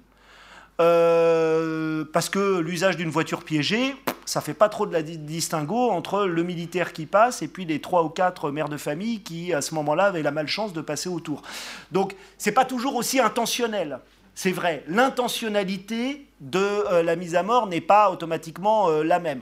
Encore que le grand attentat d'Hypercore, le TA en 88, qui a tué 24 mères de famille qui revenaient faire leurs courses dans un supermarché, il était très fortement, il était intentionnel. Hein. On savait qu'en mettant une bombe dans un supermarché, on n'allait pas toucher des officiers de la garde civile. Bon, voilà, pardon. On va prendre deux, questions et on va devoir enchaîner parce que alors il y en a même plus, mais euh, je ne vais pas pouvoir. Alors il faudra faire des questions courtes. Et des, réponses, courtes, oui. Ma question, c'est en, voyant la carte de France, je suis frappé par la répartition et je me demande s'il y a un rapport avec la densité, je ne sais pas si vous connaissez la densité d'immigration d'un grand thème de, l'extrême droite. Est-ce qu'il y a un rapport entre la densité du djihadisme et, la densité de, l'immigration, des immigrants en France ou des, je, ça, vraiment, je, je, me garderais bien d'établir un lien, j'en suis absolument incapable. La seule chose qu'on voit, c'est qu'il n'y a aucune action en Corse, et la Corse est la région avec euh, la plus grande intensité de présence immigrée euh, en France, puisqu'on est à 28% de présence marocaine euh, en France. Donc je ne suis pas sûr que ce soit le cas. Et, pour aller à l'encontre de cette idée, il y a Marseille. Hein. Marseille est une ville euh, où évidemment il y a une très très forte présence de population immigrée et c'est probablement la grande ville en France qui a le moins donné euh, d'acteurs au djihad. Euh, il y a eu très peu de départs pour le djihad. Ce qui par ailleurs pourrait être une source euh, de réflexion sur la prévention. Pourquoi il y a eu peu d'acteurs de départ au djihad? Parce qu'il y a une alternative à la violence. Hein. La Kalachnikov, ça peut servir à autre chose euh, qu'à faire le djihad. Donc développons le grand banditisme et ça favorisera euh, la diminution du, djihadisme. Bon, par ailleurs, Marseille, c'est un islam soufi qui est assez qui est peut-être un peu différent et puis avec un contrôle communautaire sur les petits, les petits jeunes qui est peut-être plus important qu'ailleurs. Pascal oui, en fait, euh, pour revenir sur la question de la prévention que tu, as abordée avec la question de Jacques, je suis assez d'accord que euh, sur euh, la manière de faire des actions, si on regarde la gare de Bologne, il y a aussi beaucoup de civils qui ont été tués, donc c'est pas comme ça qu'on peut faire le débat mm, mm. entre les différents types de violences. En revanche, si tu compares avec les terrains précédents, peut-être qu'une des différences et la difficulté de la prévention, c'est plutôt la structuration des organisations tout à fait. donc les partenaires avec qui euh, négocier. Et là, c'est vraiment négocier entre guillemets, négocier l'interruption euh, de la violence. Tout à fait. Et sur ton terrain actuel, dans, les prisons, tu as pu observer des, militants euh, effectivement, dans, chacune des, situations d'extrémisme. finalement, est-ce que la question de la prévention, ce ne serait pas là plutôt la question de la gestion de ces populations dans les prisons comme chercheur Parce que finalement, dans la prévention, il y a différents niveaux euh, d'analyse de la séquence euh, dans l'engagement vers l'extrémisme violent. Donc, si je comprends la question que tu poses, c'est euh, finalement, qu'est-ce qu'on fait d'eux dans les prisons? Oui, d'abord, est-ce que c'est toi, ta recommandation, parce que Jacques pose la question de la prévention. Oui. Est-ce que toi, c'est pas plutôt à ce niveau-là que peut faire dire quelque chose en termes de prévention, apporter un regard sur ce qu'il y a à faire dans les maisons, dans les maisons. Et par ailleurs, qu'est-ce que tu tires, toi, de ta comparaison avec le temps précédent sur la question de euh, la négociation éventuelle pour arrêter? Oui, ah bah, oui, je, oui, sur ce premier point, je te rejoins totalement. Hein. On a affaire à des organisations qui ne sont pas du tout les mêmes. Et dans le cas du djihadisme, un, terroriste qui est très peu organisé, qui est très peu structuré, alors que le TA, c'est une armée. Et finalement, il suffit de parler au chef pour obtenir un arrêt immédiat de la violence. Bon.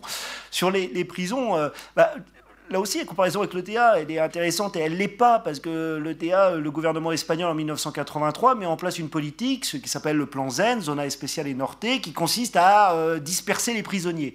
Ils refusent de les laisser tous dans les mêmes prisons parce qu'ils se rendent compte que les types tiennent la prison et font leurs propres lois et empêchent tout phénomène de free riding euh, de la part de ceux qui auraient des hésitations. Donc ils les dispersent à un moment donné, on s'est posé la question en France, est, voilà, est-ce qu'on les disperse, qu'on les met avec les droits communs, etc. Mais la différence, c'est qu'un État, il va pas faire du prosélytisme auprès d'un Castillon pour que le mec devienne basque. Euh, alors qu'évidemment, euh, un djihadiste, le risque, c'est qu'il fasse du prosélytisme auprès d'un droit commun euh, d'origine, enfin de, de, confession musulmane, pour essayer de l'attirer, et on a vu que ça avait pu marcher. Donc c'est vrai que sur les prisons, moi, j'ai pas véritablement d'idée. On, Peut-être un, entre-deux. On, sait qu'il faut les réunir maintenant dans des espaces euh, qui sont des espaces un petit peu euh, dédiés, un petit peu euh, centrés, mais en même temps qui ne soient pas trop nombreux, parce que sinon il y a cette dimension en effet de, structuration militante qui se met en place et qui empêche tout, toute évacuation. Il y avait, je ne me rappelle plus, un chercheur avec qui j'avais discuté qui avait une, idée qui était plutôt rigolote. Il disait finalement la meilleure solution, ça serait peut-être de mélanger un djihadiste avec des euh, très grands bandits. Euh, mais des bandits très structurés, des, gens du, issus du, très grand banditisme, du haut banditisme. Parce que d'une certaine façon, euh, eux, ils sont peu suspects, ils sont quand même bien structurés, bien archi une bonne architecture intellectuelle. Ils sont peu suspects de verser dans le djihadisme dont ils se foutent un peu royalement. Euh, et puis, euh, ils sont suffisamment forts pour en imposer aux djihadistes qui euh, empêchera d'écouter du rap ou enlèvera les, photos de femmes dénudées sur le bord de la prison. Le, gros bandit, va lui foutre une baignée, puis il va lui dire Tu te calmes, moi je fais ce que je veux, etc. Bon, je ne sais pas si c'est si automatiquement une solution, mais en tout cas, voilà. Mais sur la prise. C'est vrai que sur les prisons, je sais pas. Peut-être une dernière question et puis euh, on repassera à l'intervention suivante. Parmi les personnes que vous avez interrogées, est-ce que beaucoup d'entre eux mentionnaient la perspective de la libération? Et d'une façon générale, est-ce que vous avez pu savoir comment est-ce qu'ils se projetaient? Euh, non, on n'a on a pas très peu parlé de ça. C'était des entretiens assez longs, entre à près trois heures d'entretien, mais on, a surtout parlé de leur passé avant la prison et pas tellement de leur euh, après. Euh, on a vu des gens dont le, celui qui était le moins condamné, la condamnation la moins lourde, c'était 4 ans, et la plus lourde, c'était 20 ans. Donc euh, c'est vrai que c'était pas tout à fait pareil, mais très peu se projetaient, enfin en tout cas évoquaient, euh, leur sortie de prison. Très peu. Donc, je suis désolé, je sais qu'il y avait d'autres questions, mais on va devoir passer à l'intervention suivante pour, avoir un temps de, discussion à peu équivalent pour tout le monde. Donc Moutassir Saki, 25 minutes maximum. Merci. très brièvement, j'aimerais juste un petit peu revenir sur, euh, pour dire d'où je parle et euh, sur quoi en fait je parle, revenir un petit peu sur un terrain qui euh, sur mes terrains qui sont en cours et qui sont dans le cadre, réalisés dans le cadre d'une thèse en anthropologie à l'Université de Paris 8. Euh, ce sont deux terrains. Le premier est mené ici en France, notamment avec des familles euh, dont les enfants sont partis euh, faire le djihad, en Syrie, en Irak. Donc je rencontre une cinquantaine de mamans dont les enfants sont soit actuellement en prison, soit ils sont morts là-bas, soit ils ont perpétré des attentats ici en France. Euh, un deuxième terrain est réalisé euh, dans les frontières turco-syriennes, donc euh, principalement avec des, anciens combattants qui aujourd'hui sont dans des maisons de convalescence et des maisons de soins installées au niveau des frontières turco-syriennes, donc des combattants des différents groupes armés, notamment Jabhat Nusra, mais aussi l'État islamique et puis aussi et surtout des révolutionnaires qui appartenaient à l'armée syrienne libre. Euh, pareil, en Irak, j'étais euh, amené à faire des, entretiens dans des camps de, euh, de réfugiés et de déplacés, notamment dans des zones kurdes, mais pas que kurdes, aussi dans l'Irak fédéral. Mais en fait, je ne je vais, pas parler aujourd'hui de ces différents terrains qui visaient à comprendre à la fois ce que c'est que l'État islamique dans sa structure, dans sa composition étatique, dans euh, sa pratique de la loi et dans sa modernité tout court, en fait, ce, qu'il a, euh, ce qui fait d'elle, euh, ce qui fait de cet État un État dans sa pratique territoriale. Mais je vais plus parler en fait de ce que c'est qu'aujourd'hui les familles et leur, leur place dans, dans ce champ de la radicalisation tel qu'il naît aujourd'hui euh, en France. En, fait. en parlant de ce champ de la radicalisation, en parlant des familles dans le champ de la radicalisation, j'aurais pu vous parler de toute autre chose que des associations et des collectifs euh, des familles. Ce champ est aujourd'hui, vous, vous savez, très vaste, très étendu. Et parfois, il est difficile de le délimiter. Les déradicalisateurs aujourd'hui, les institutionnels de la radicalisation, comme les personnes qui parlent de ce mot valise qu'est la radicalisation, sont partout. À l'université, par exemple, il y a aujourd'hui, vous, savez, des diplômes pour devenir déradicalisateur, en fait, des diplômes sur la radicalisation. Euh, euh, donc les universitaires aussi spécialistes de la radicalisation, donc phénomène social qui va devenir sous l'effet de leur intervention publique une pathologie. On peut penser à des, chercheurs comme Keppel, mais aussi euh, Ben Slama, Khosrow Kavar, Amoyel, d'autres chercheurs en fait qui vont euh, largement travailler sur ce, concept de la radicalisation et qui vont former, pour citer un, rapport CNRS, euh, une nouvelle communauté scientifique qui devient incontournable sur les questions de sécurité. Euh, donc des universitaires deviennent alors des donneurs de conseils au prince. on peut penser au prince en termes du Léviathan, en termes du souverain, avec euh, ce retour massif euh, des logiques de la souveraineté avec la question du terrorisme. Donc terrorisme qui va devenir radicalisation. donc pour éradiquer le fléau tant sur le plan national qu'international. Donc il est dans ce cadre important aussi en faisant par exemple l'histoire de l'institutionnalisation de la science et du déclin de la pensée dans le champ universitaire, en tout cas la pensée critique dans le champ universitaire, il est intéressant de comprendre comment la demande gouvernementale peut trouver au sein de l'université un espace de, euh, l'élaboration euh, d'une terminologie et des arguments qui vont servir l'intervention policière.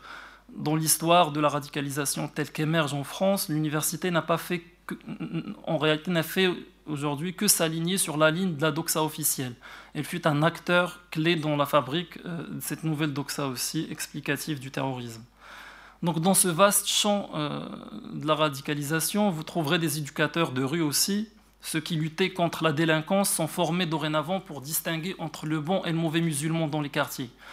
Toujours dans ce champ, vous pouvez trouver côte à côte des psychologues qui interviennent au profit euh, des préfectures et des, des préfectures de police pour détecter le degré de la radicalisation, notamment des personnes signalées au numéro vert ou encore des personnes dans les prisons. Donc des, sociologues, des journalistes intervenant en prison pour étudier le comportement des radicalisés et animer des ateliers sur la citoyenneté. Enfin, vous trouverez aussi un dispositif, surtout un dispositif complexe de police, de juges, d'avocats qui vont monopoliser le travail sur les dossiers terreaux. Euh, je pense par exemple par le biais euh, du concours euh, de la conférence, mais aussi des professionnels, des travailleurs sociaux, des enseignants et des chefs d'établissement qui vont s'aligner sur euh, cette question du terrorisme qui devient radicalisation. Donc politique de ville, politique territoriale, etc. Donc comme dans le cas de ce qu'on a appelé en France à un moment de l'histoire contemporaine la délinquance des jeunes, la radicalisation devient le nouveau catalyseur d'une politique publique qui fait du terrorisme un phénomène de la ville et du territoire euh, en général. Donc, dans ce champ complexe, quelle est la place euh, des familles? En fait, une importante partie de ce travail que, euh, que je mène et qui consiste en la rencontre avec les familles de militants du djihad et sur lesquelles l'émergence euh, en fait, de, ce champ de la radicalisation va produire et a produit une série d'effets différenciés dont j'aimerais maintenant un petit peu dire quelques mots. Euh, la rencontre avec euh, les familles se fait précisément dans des conditions d'une forte demande sociale. Une forte demande sociale marquée par des logiques d'actualité, de sécurité, mais aussi d'enjeux de financement et de positionnement dans un champ de compétition. Donc journalistes, policiers, politiques, acteurs territoriaux intervenant dans les prisons, avocats, chercheurs, tous sont à l'affût des sources de première main euh, ou bien des clients concernant ceux qu'on appelle dans la doxa dominante les radicalisés ou bien les djihadistes. En retour, l'importance de ces sollicitations institutionnelles et médiatiques vont euh, représenter des effets différenciés sur, sur les familles. Donc certaines familles n'ont ni ne souhaitent avoir les capitaux nécessaires au témoignage institutionnel ou médiatique. C'est d'abord le cas de familles issues de l'immigration ouvrière, mais également celles dont le fils ou la fille est toujours sur zone, en procès ou actuellement en prison. Donc ici, la situation, euh, par essence conflictuelle avec euh, les pouvoirs publics, donc ce sont des familles qui vont plus mettre en avant euh, la question de la non-reconnaissance d'un statut, par exemple, de victime, ou même la non-reconnaissance du décès de leurs enfants, donc la question du deuil qui est complexe, des familles qui sont exposées à la, stigmatisation, euh, qui souffrent des, conditions carcérales de leurs enfants, euh, qui souffrent des déroulés, pardon, des procès, des procès qui sont conçus pour faire des exemples, surenchère des peines, etc. Donc cette situation euh, amplifie les effets de rupture. Donc certaines ces familles vont vivre, par exemple, choisir d'aller vivre euh, en campagne, couper complètement les liens avec, euh, la ville où il va y avoir présence plus du débat public, de journalistes, etc., ou, bien vont carrément couper les ponts avec un pays dans lequel ils ont vécu, ils vont s'installer dans des pays d'origine. D'autres se mettent en retrait du monde en changeant de ville et en coupant avec leur entourage. Donc, à l'inverse, certaines familles réinvestissent euh, cette nécessité du témoignage euh, et, de la prévention. Donc, une rapide caractérisation sociologique fait état de familles de euh, convertis qui, qui, disposent de capitaux plus, plus facilement valorisables dans le cadre de sollicitations institutionnelles et médiatiques. Donc, la perte d'un enfant qui, qui, est parti faire le djihad devient alors aussi cynique que cela paraisse une ressource qui permet une action politique dans le champ d'obtention du statut d'expert en déradicalisation. Donc ce positionnement est encouragé, il est valorisé institutionnellement, il est récompensé lorsqu'il se traduit par la fondation, par exemple, d'associations, euh, par des subventions publiques, par une sursollicitation médiatique et l'investissement de champs euh, militants situés. On peut penser de, euh, à euh, au travail qui a été effectué par exemple par des, acteurs du euh, printemps républicain pour participer à la mise en place d'associations euh, de familles dont les enfants sont partis faire le djihad pour faire de la prévention contre le djihad et, contre l'islam l'islam radical. Donc, dans cet embouteillage et au milieu de ce terrain conflictuel, les cartes se mélangent et des acteurs concernés peuvent se transformer en acteurs du champ également. Donc vous avez deux grands types de pratiques. Une pratique qui consiste à faire exit, à subir l'opprobre et l'ignominie issue du discours officiel, policier, judiciaire, médiatique et savant, à ne pas cautionner un champ en décalage avec la réalité des départs, avec euh, la vie qu'ils ont vécue avec leurs enfants. Donc ces familles sont convaincues du racisme et de la haine qui structurent les discours du champ de la radicalisation. Elles savent que le mot code radicalisation n'est qu'une appellation à la fois vide et stigmatisante qui vient souiller une vie et une trajectoire familiale complexe. Donc ce mot ne les concerne pas. Euh, elles le rejettent puisqu'ils ne rendent pas compte de l'engagement ou de la rupture, si rupture il y a, de leurs enfants. Ces familles sont convaincues qu'elles, euh, ainsi que leurs enfants, resteront inscrits comme ennemis de l'intérieur et puis aussi euh, que leurs interventions publiques ne serviront que des discours dominants déjà existants sur l'arène publique.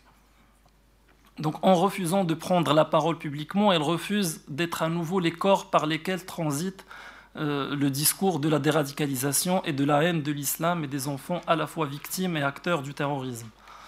Donc, en France, cette première pratique est caractéristique généralement des familles de l'immigration ouvrière. Donc, des familles musulmanes qui comprennent euh, souvent parfaitement le virage théologico-politique de leurs enfants. Donc, contrairement à ce que nous raconte le discours doxique, et contrairement euh, à des déclarations de famille elles-mêmes dans des médias, euh, par contre, ce qu'elle peine à comprendre, c'est la haine euh, de l'islam qui se joue dans l'interstice du discours sur la radicalisation. je peux citer plusieurs exemples, mais ici une mère qui, lors d'une réunion que j'ai organisée à la Maison Sciences de l'Homme Paris Nord, parce qu'en fait j'ai organisé plusieurs rencontres, focus group, qui ont rassemblé des familles en provenance euh, des familles en fait dont les enfants sont partis. Donc une mère qui me dit, écoute, euh, ces autres mamans que tu rassembles avec nous, nous les familles musulmanes, ces autres mamans qui viennent nous expliquer que c'est l'islam qui leur a pris leurs enfants, ces familles, on ne les aurait jamais rencontrées si leurs enfants et les nôtres n'étaient pas allés, euh, n'étaient pas allés au même endroit. Dieu ne les aurait jamais mis sur notre chemin, ces familles.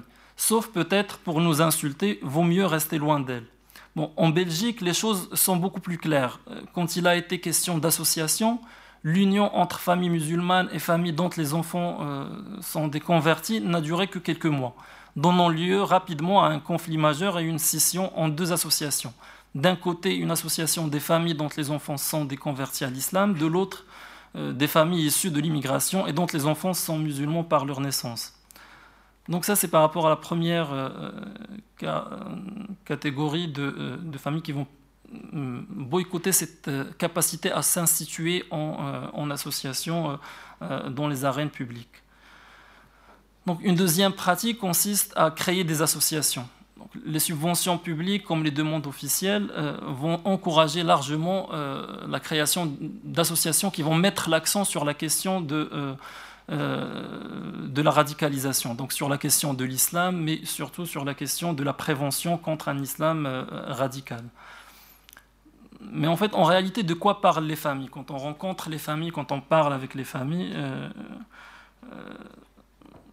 à l'intérieur ou en dehors de ces associations, c'est-à-dire quand on gagne leur confiance, en réalité, le discours qui va être mis en avant euh, diffère largement et complètement du discours euh, médiatique quand on va inviter des familles sur des plateaux de télévision, par exemple, ou bien quand ils vont euh, écrire des documents dans le cadre des associations. donc ils vont parler de tout ce qui est invisibilisé dans le débat et dans l'intervention publique. Ils parlent de l'État notamment et des pratiques étatiques à l'ère de la radicalisation et traitement du terrorisme. En réalité, les familles offrent une parfaite ethnographie de l'État sécuritaire euh, chose qui est complètement invisibilisée aujourd'hui dans le travail universitaire, qui, va mettre beaucoup l'accent sur la nécessité d'expliquer euh, une radicalisation en fait, qui, va largement, qui va largement euh, faire en sorte de, mettre un continuum entre quelque chose qui s'appelle par exemple partir en État islamique ou partir en Irak, partir en Syrie, et quelque chose qui, qui, s'appelle en fait terrorisme et actes violents sur le territoire français par exemple, jamais on va parler euh, des, Français qui vont porter des armes avec les Kurdes ou bien qui vont porter les armes euh, dans le cadre euh, de l'armée israélienne ou bien dans le cadre d'autres organisations qui peuvent aussi, elles aussi, être, des organisations listées comme terroristes par l'ONU. On peut penser au PKK mais, et d'autres. Donc les familles vont largement parler euh, du légal et du juridique dans le cadre de leur traitement. Elles, parlent et permettent aussi d'observer la massification des affaires euh, terrorisme en justice et le passage d'une justice fonctionnant sur l'illusion de la preuve vers une justice préventive qui juge l'intentionnalité et donc la pratique religieuse. Elles font, ces familles, état euh, des lieux de revendication jamais exposés. Par exemple, comprendre la réalité des départs de leurs enfants Souvent, elles ont, par exemple, ces familles que j'ai rencontrées, euh, disent avoir toujours signalé le projet de départ de leurs enfants, à quoi l'autorité publique avait toujours opposé le droit de départ et le droit de quitter le territoire français. Euh, chose, bien sûr, qu'on ne va pas entendre euh, dans les arènes publiques. Elles veulent connaître aussi la vérité sur l'implication française dans la guerre en Syrie et en Irak, puisque leurs enfants, dans la communication avec leurs enfants, cette question est centrale. Euh, dans l'argumentaire euh, de leurs enfants. Donc savoir aussi si leurs enfants ne sont pas dronés sur place, ne sont pas tués de manière extrajudiciaire par la France, tel qu'il est, euh, tel que c'est revendiqué par différents représentants de l'autorité publique. Donc elle revendique le droit à une reconnaissance des décès également, pour pouvoir enfin faire un deuil impossible. Donc elles revendiquent le droit de récupérer leurs petits-enfants qu'on sépare euh, des, parents qui rentrent et qu'on place dans des familles d'accueil en privant les grands-parents et toute la famille du droit de garde. Donc elles parlent également de l'expansion de systèmes de surveillance au sein de l'espace public quand elles vont euh, parler par exemple de cette, euh, en filigrane de cette loi sur le renseignement qui se renforce en 2016, en juin 2016, par une nouvelle circulaire qui consacre l'inscription automatique des personnes condamnées pour les infractions en lien avec le euh, terrorisme sur euh, ce qu'on appelle aujourd'hui le fichier judiciaire national automatisé des auteurs euh, d'infractions terroristes, le, FIGET. Donc ils vont raconter aussi comment les procès de leurs enfants deviennent des, des procès de l'ensemble de la famille. Donc les familles sont suspectes, si ce n'est d'adhérer, tout de moins de porter en elles les germes de la radicalité qu'elles cherchent à cacher enfin, elle montre ces grandes techniques qui visent aussi à séparer parents et enfants. Donc, le, mépris, de l'État dont font face euh, les familles et la volonté de séparer parents et enfants trouvent leur paroxysme dans les poursuites judiciaires pour délits de financement de terrorisme pour les familles elles-mêmes, quand des mamans, par exemple, envoient de l'argent à leurs enfants et petits-enfants euh, sur zone. Or, les familles, les familles que j'ai rencontrées, une cinquantaine, ont envoyé toujours des sommes insignifiantes, ou bien pour payer des passeurs et faire fuir leurs enfants qui veulent quitter l'État islamique, ou bien pour aider euh, euh, les petits-enfants à se nourrir pendant des périodes du siège militaire et des famines. On peut penser au siège de Mossoul, de Raqqa et d'autres zones euh, qui ont été assiégées. Donc la justice sépare, mais la police sépare également familles et leurs enfants accusés de terrorisme. nous avons à travers les entretiens avec les familles, nous savons que les agents de, euh, la DGIC, par exemple, emploient souvent les parents dans le renseignement et la collecte de l'information sur leurs enfants qui se trouvent euh, en état islamique. La DGIC autorise à la famille de continuer à avoir des liens sur les réseaux sociaux avec leurs enfants tant qu'elle coopère et délivre les informations. Donc, elle interdit systématiquement toute communication avec les enfants si la famille s'oppose à délivrer les informations en supprimant des messages ou euh, à des échanges ou bien des échanges sur des appareils confisqués, etc. Donc ces familles vont parler également du disciplinaire. elles parlent des prisons conçues comme une marge politique et donc des conditions carcérales inhumaines, pendant que les sociologues vont nous parler en fait de la radicalisation au sein des prisons. Donc, euh, des maladies de la peau, de la saleté, je, cite ici une mère, des cafards et des rats qui accueillent nos enfants, la gale et les morpions qui les consomment, etc.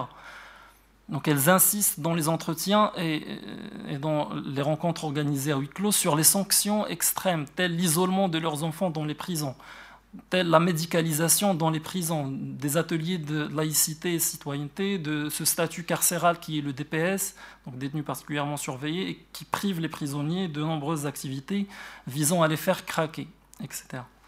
Bon, finalement, ils vont parler aussi de leurs enfants, c'est-à-dire tout ce qu'on euh, ne va pas retrouver forcément dans les manuels sur euh, les enfants radicalisés, radicalisés pendant des entretiens qui vont durer plusieurs heures. Une mère pourra parler pendant plusieurs heures de son fils qui jouait au foot avant de partir et, de ce que signifiait jouer au foot au sein de la famille, mais au sein aussi du quartier. Donc les entretiens réalisés montrent la profondeur aussi de la douleur et de la revendication politique qui ne trouvent pas d'espace public, d'expression et de manifestation.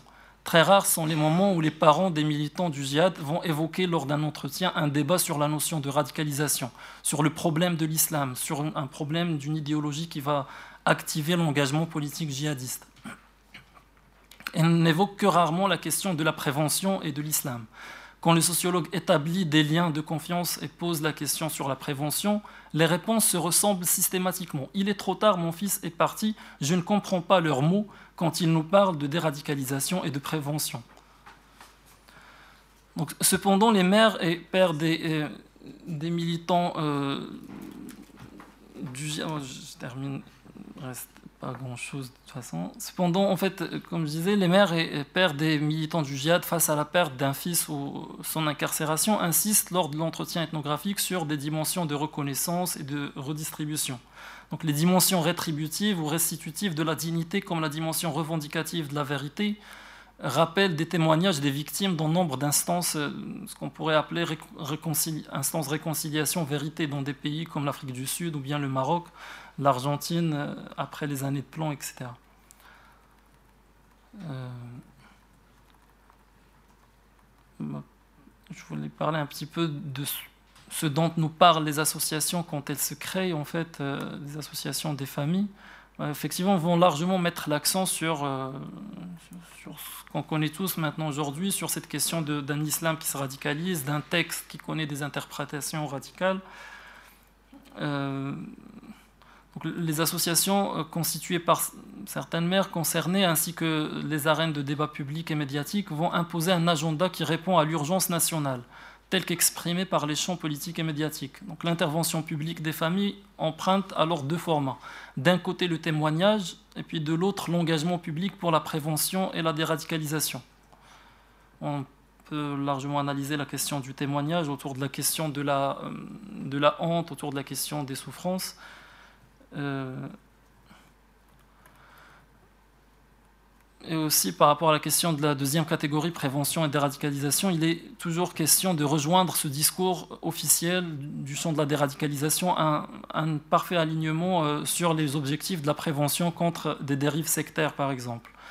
Je peux citer par exemple des, revendications qui, sont issues euh, euh, euh, des, associations instituées, euh, une association qui s'appelle Collectif des parents, Famille Unie, mais qui a très vite laissé la place à une division entre d'un côté famille dotée de capitaux scolaires, famille des notamment, et puis des familles qui seront invisibilisées et inexistantes au sein de ce collectif et qui sont les familles issues de l'immigration ouvrière.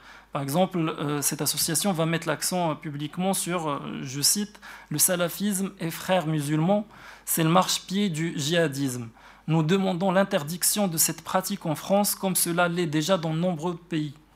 Ou bien, euh, je lis aussi, euh, la mise en place, nous revendiquons la mise en place de centres de rétention spéciaux, djihadistes, obligatoires pour adultes et pour les autres enfants mineurs afin d'éviter la poursuite de la radicalisation en milieu euh, carcéral, etc.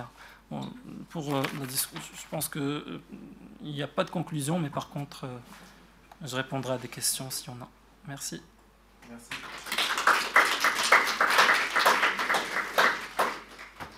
Je donne la, parole à la salle s'il y a des, questions ou des remarques.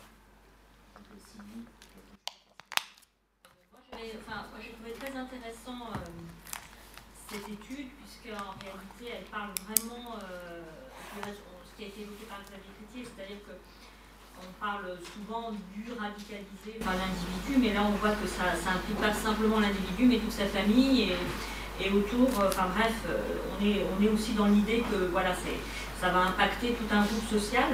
Alors moi ce qui m'intéressait aussi c'est un peu la dichotomie que vous avez mis à jour, c'est-à-dire entre familles euh, avec des origines de l'immigration ouvrière et une autre, une autre catégorie qui serait munie de capitaux.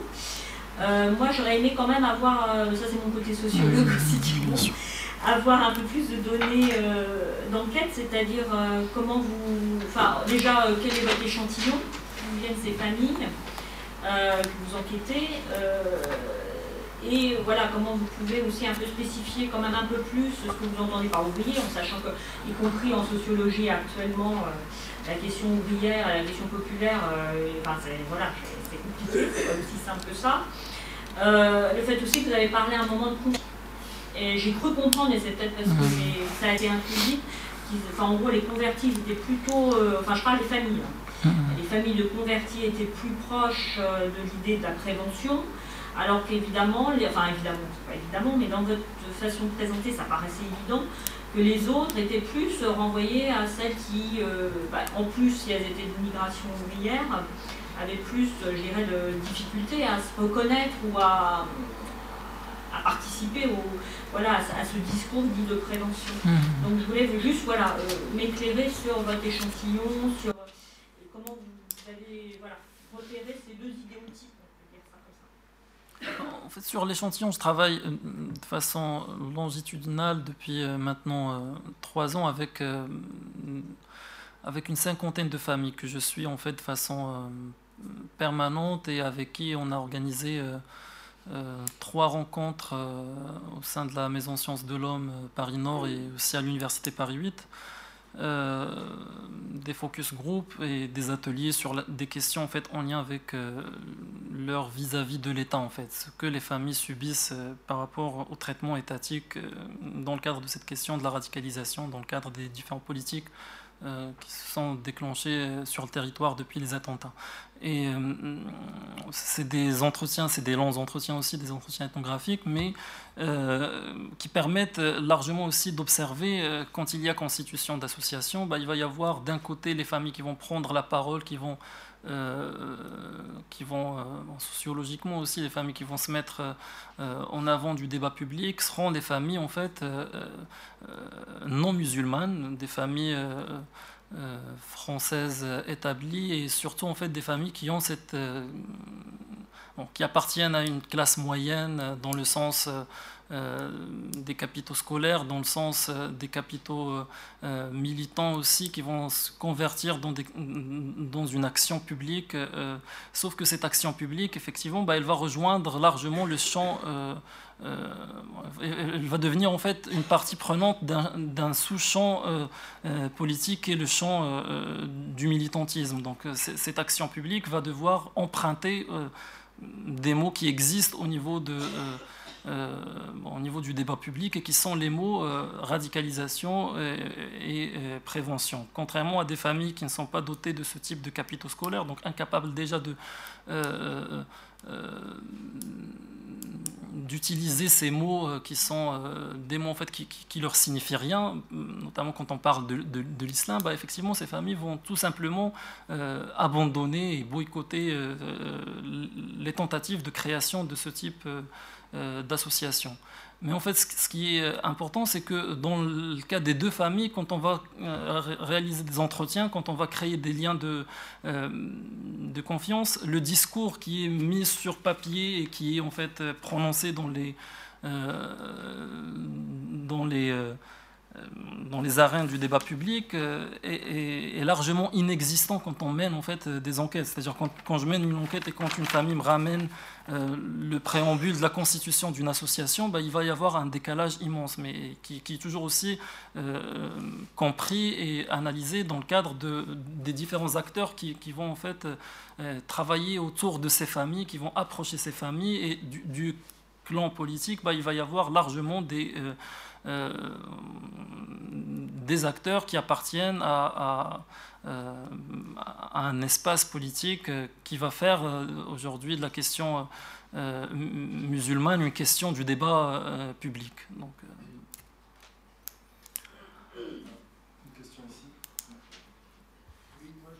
caler en même temps, peut-être ça a des rapports avec ce soit. Premièrement, je, je j'ai beaucoup apprécié que vous ayez distingué le, champ du visible, l'expression officielle, et l'expression euh, hors, euh, hors, contexte pénitentiaire ou autre. Et, euh, en particulier la demande de reconnaissance concernant l'engagement politique. Pourquoi est-ce que la France est, est, est allée en. comment la France est engagée en Syrie? Et là, ça rejoint un peu ce que dit. Mark Sedgman, dans son dernier bouquin, Political Firearms, c'est que on ne prend jamais au sérieux la parole politique des, djihadistes euh, qui, ont une, qui, ont une, rationalité euh, sur, sur, ce, sur ce plan-là. Mais je voudrais euh, insister sur, j'ai beaucoup apprécié aussi votre distinction un peu à la Yashman entre l'exit et, la prise de, la prise de hmm. parole. Euh, en particulier concernant ces associations. Euh, alors je voulais savoir si des associations de, où les femmes étaient essentielles. Et si les femmes sont essentielles, moi ça me rappelle une, euh, ce qui s'est passé quand les, les, jeunes Marocains, puis Mauritaniens, puis Sénégalais sont partis aux Canaries par mmh. pirogue pour rejoindre l'Espagne. Mmh. À ce moment-là, il y a eu une mobilisation des femmes, en particulier à Dakar, luttant contre, soi-disant, contre le, départ de leurs enfants. Donc on a, on a dit à l'époque que c'était les mères courage, Ségolène Royal avait donné des bénédictions sur ce phénomène. En réalité, il y a une, sociologue de Sciences Po qui a fait une, excellente étude pour montrer que c'était ces mères-là qui avaient euh, soutenu euh, secrètement leurs enfants. Et pourquoi secrètement? Alors ça, ça a à faire avec votre hmm. histoire. C'est parce que euh, dans le monde, dans l'islam sénégalais, etc., la valeur morale de l'enfant, c'est la mère. C'est la, la, qualité morale de la mère qui, euh, euh, qui, se, Et donc si l'enfant était mort, si l'enfant mourait en, en voyage, ça voulait dire que la mère avait fauté, etc. Donc elle ne pouvait absolument pas dire qu'elle soutenait la chose.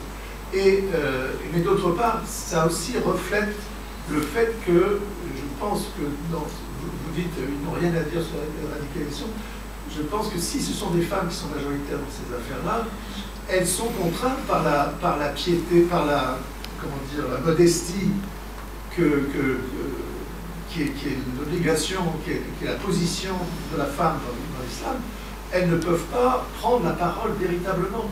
Et je voulais savoir si dans, les interactions, vous avez affaire à des couples ou à des hmm. mères ou... Effectivement, par rapport à cette question euh, des femmes et des parents, en fait, effectivement, la, la rencontre se fait principalement avec des mamans des, des, euh, enfants qui sont partis faire le djihad. J'en ai rencontré des, parents, des, des pères aussi, mais effectivement, les pères vont occuper toujours une position beaucoup plus silencieuse, beaucoup plus absente dans la question de que ce soit de la mobilisation ou que ce soit du témoignage.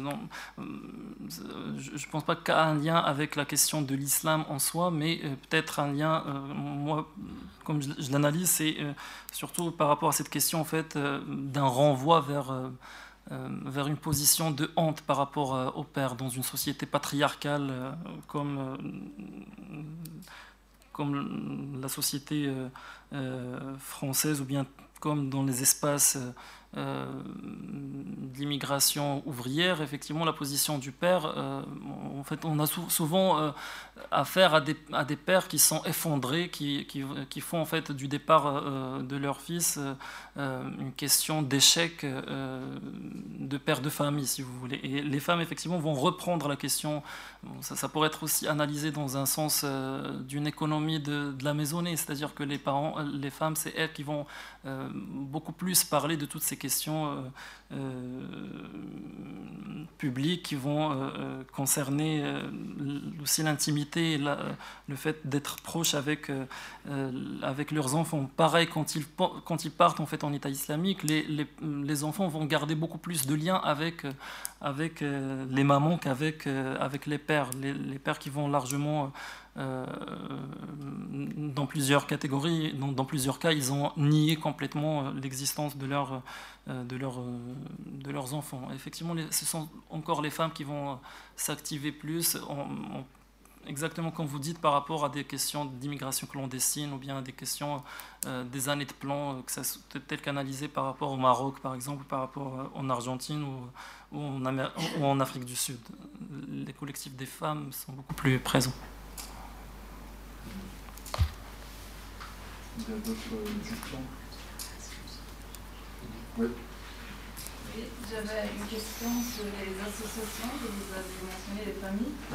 Peut-être que vous l'avez mentionné dans la présentation, je n'ai pas tout, tout sûr, euh, Mais mon, ma question serait si l'État français travaille ou a un intérêt à travailler avec ces associations, et de l'autre côté, quelle est la vue de ces associations par rapport à cette question Parce que c'est une question qui Hmm. Effectivement, l'État travaille largement avec ces associations, elle peut les financer, elle les finance, mais en fait à condition de, de rester sur une ligne qui est celle de la question de la prévention. C'est-à-dire que la demande publique faite à ces associations, c'est d'intervenir par exemple dans des collèges, dans des lycées, euh, dans des lieux publics pour parler euh, de la dérive sectaire de leurs enfants, de parler du moment et uniquement du moment de la rupture avec une vie présentée euh, dans une doxa comme une vie normale, comme une vie ordinaire et qui va être entachée par, par une radicalisation d'ordre pathologique. Donc effectivement, ces familles, quand on, quand on va faire appel à ces familles, ce n'est pas pour parler de ce qu'elles subissent par rapport à ce que j'ai exposé et ce qu'on peut exposer euh, largement euh, en lien que ça soit avec les prisons. Ce sont des familles euh, dont, les, par exemple, je prends juste l'exemple des prisons, la carte pour une famille euh, de visite pour une famille, euh, pour avoir une carte de visite pour euh, les enfants, c'est n'est pas la même chose que quand il s'agit d'enfants qui sont incarcérés dans un cadre de droit commun ou que dans le cadre d'un... Donc le traitement des familles, c'est un traitement qui... il y a toujours cette, ce soupçon du terrorisme, ce soupçon de radicalisation au sein de la famille. jamais les, on va inviter les familles dans le cadre de leurs associations pour parler de ces questions-là. On va les inviter notamment pour de la question de la radicalisation de leurs fils et puis pour prévenir, parler des signes distinctifs de ce que c'est qu'un radicalisé, de comment euh, il va falloir, euh, à partir de quel moment il va falloir signaler au numéro vert euh, que l'enfant commence à se radicaliser. Donc c'est plus par rapport à un témoignage propre, comment vous avez vu, ce sont les questions qu'on va poser à ces familles, comment vous avez vu le virage de votre fils et qui sont les signes de la radicalisation pour prévenir. Et dans ce cadre-là, les familles qui vont intervenir, il ne s'agit pas de milliers de familles qu'on pourrait rencontrer, mais il s'agit d'une minorité euh, qui va prendre la parole, mais qui va se spécialiser, dans, qui va se, professionnaliser même euh, dans le cadre de, euh, de cette question de, de, la réponse par rapport à la demande publique. Donc on peut largement faire une, sociologie la société civile ou bien une sociologie du champ militant dans le cadre de ce type d'association qui on, va trouver vraiment beaucoup de liens avec des travaux déjà réalisés. Je vous, propose de faire une pause de 5-10 minutes avant la dernière intervention.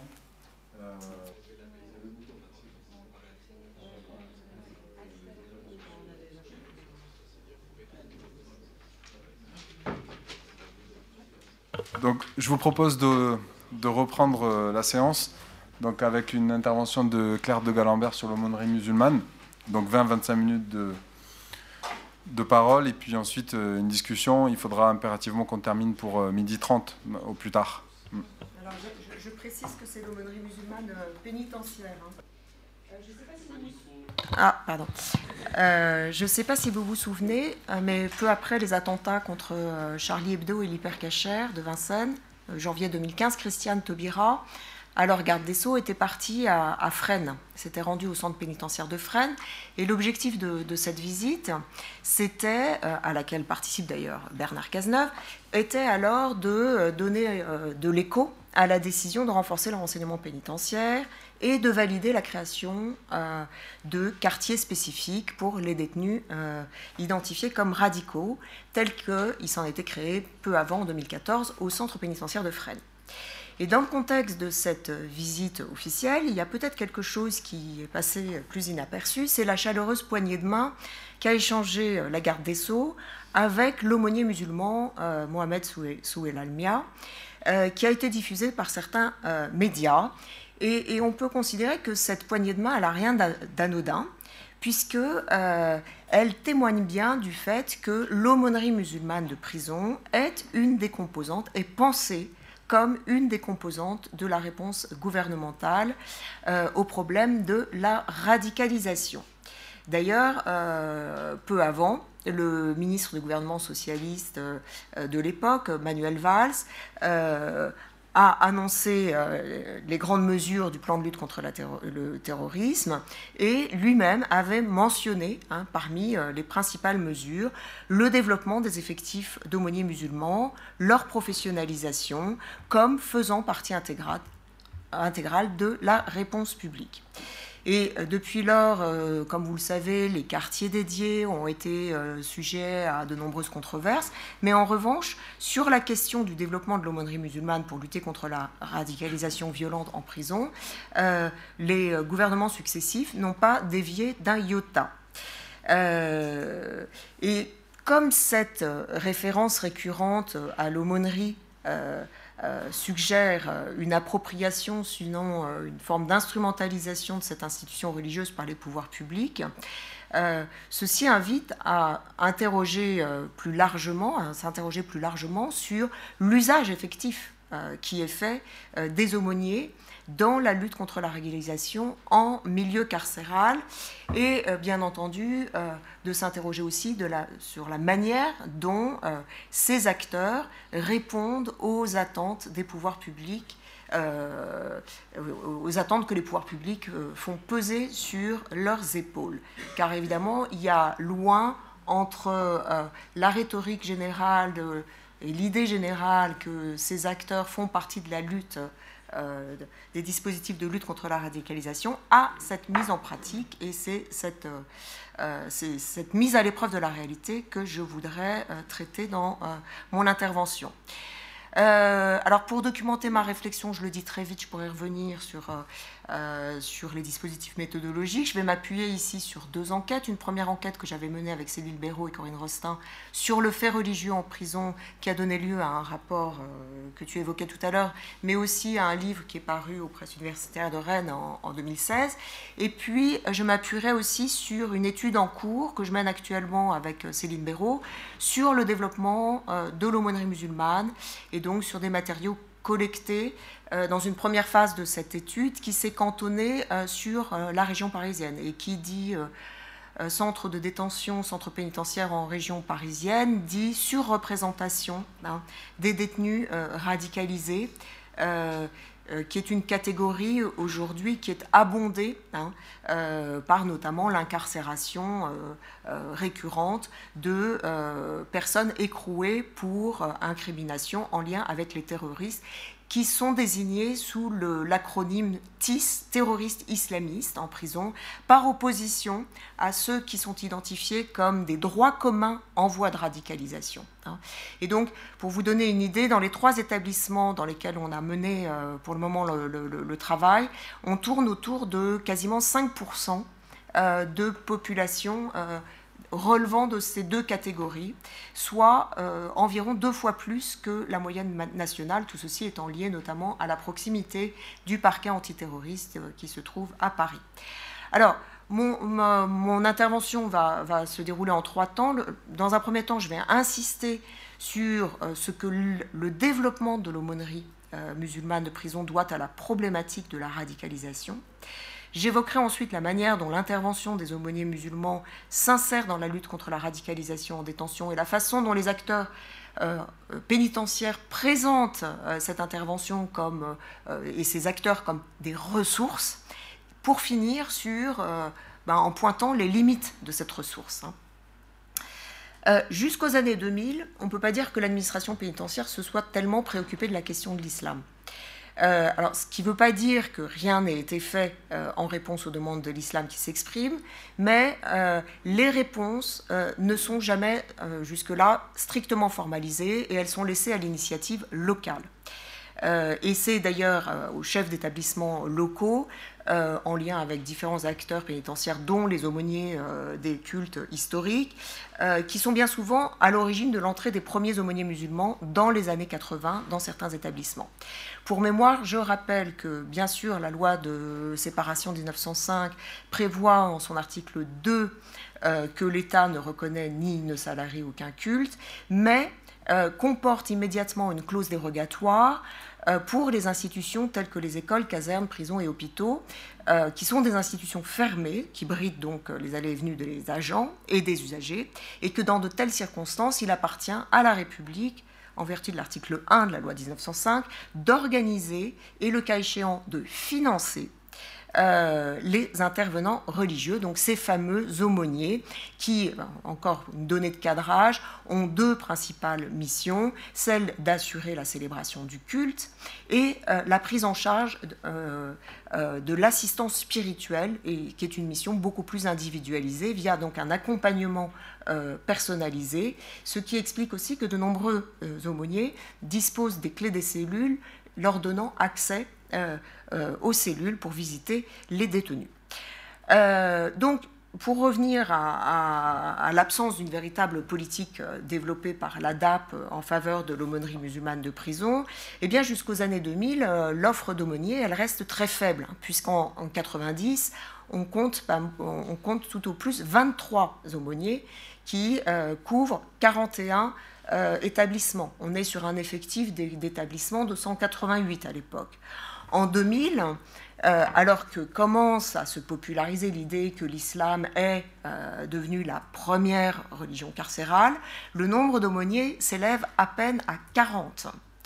Donc tout ceci est un effectif, vous voyez bien, très dérisoire d'une part mis par rapport au nombre d'établissements, 187 hein, euh, aujourd'hui, euh, d'autre part euh, mis en rapport avec les cultes historiques. Les cathos, enfin les catholiques à l'époque, comptent alors 458 aumôniers, les protestants 240 et les israélites 72. Alors, il y a deux principales raisons, et je, vais vite hein, pour que vous ayez les données de cadrage, qui expliquent cette faible présence. D'une part, l'inertie de la communauté musulmane. Si rien ne se fait, c'est d'abord parce que les revendications locales hein, de, détenus musulmans euh, ne trouvent pas d'écho du côté des organisations musulmanes. D'une part, parce que euh, ces dernières sont faiblement structurées euh, et trop faiblement pour porter une revendication en ce sens, mais d'autre part, et c'est un point important, c'est parce que cette figure de l'aumônier qui a été créée par et pour les chrétiens leur est étrangère. Euh, si bien qu'il y a une sorte de décalage entre des détenus qui découvrent via les cultes euh, historiques cette figure de l'aumônier et se sentent lésés par l'absence de tels intervenants pour l'islam, et des structures et des organisations islamiques pour lesquelles cette figure est restée longtemps un peu énigmatique, puisque euh, rien de tel n'existe dans les pays d'origine et dans la tradition théologique musulmane. La seconde raison, de, cette, de ces faibles effectifs jusqu'en 2000 tient évidemment à l'absence d'impulsion de la part de la direction de l'administration pénitentiaire qui se cantonne hein, à une logique d'attentisme matinée de laisser-faire et de pragmatisme local. Et il faut attendre 2007 pour qu'un changement de cap intervienne. Euh, qui se manifeste par la publication notamment d'une note administrative substantielle hein, euh, sur l'exercice du culte musulman en détention et dans laquelle il est explicitement fait état d'une politique de rattrapage. Et ce changement de cap euh, va de pair, et c'est son aspect sans doute le plus visible, avec une politique de réajustement de l'offre culturelle via l'effort qui est fait pour booster l'aumônerie musulmane, euh, qui est euh, par ailleurs favorisé par la création du Conseil français du culte musulman euh, en 2003, qui permet l'institutionnalisation en 2006 euh, d'une aumônerie nationale placée sous la houlette, si l'on peut dire, de Hassan Alaoui el-Talibi. Alors cette institutionnalisation, elle va favoriser un accroissement de l'effectif des aumôniers. De 2000 à aujourd'hui, on passe, hein, je vous rappelle, 49 aumôniers en 2000, 142 en 2009, 151 en 2012 et on avoisine autour des 220 euh, aujourd'hui.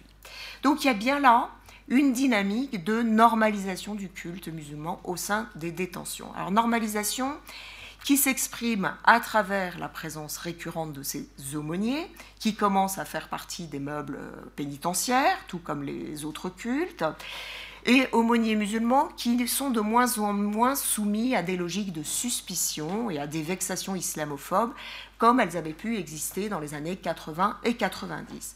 Mais normalisation avec un bémol toutefois, parce que euh, la logique sécuritaire, évidemment plus prégnante en prison qu'ailleurs, brouille en partie le message positif qu'aurait pu véhiculer l'effort consenti par les pouvoirs publics, et ils sont bien réels, pour favoriser la place de l'islam en détention.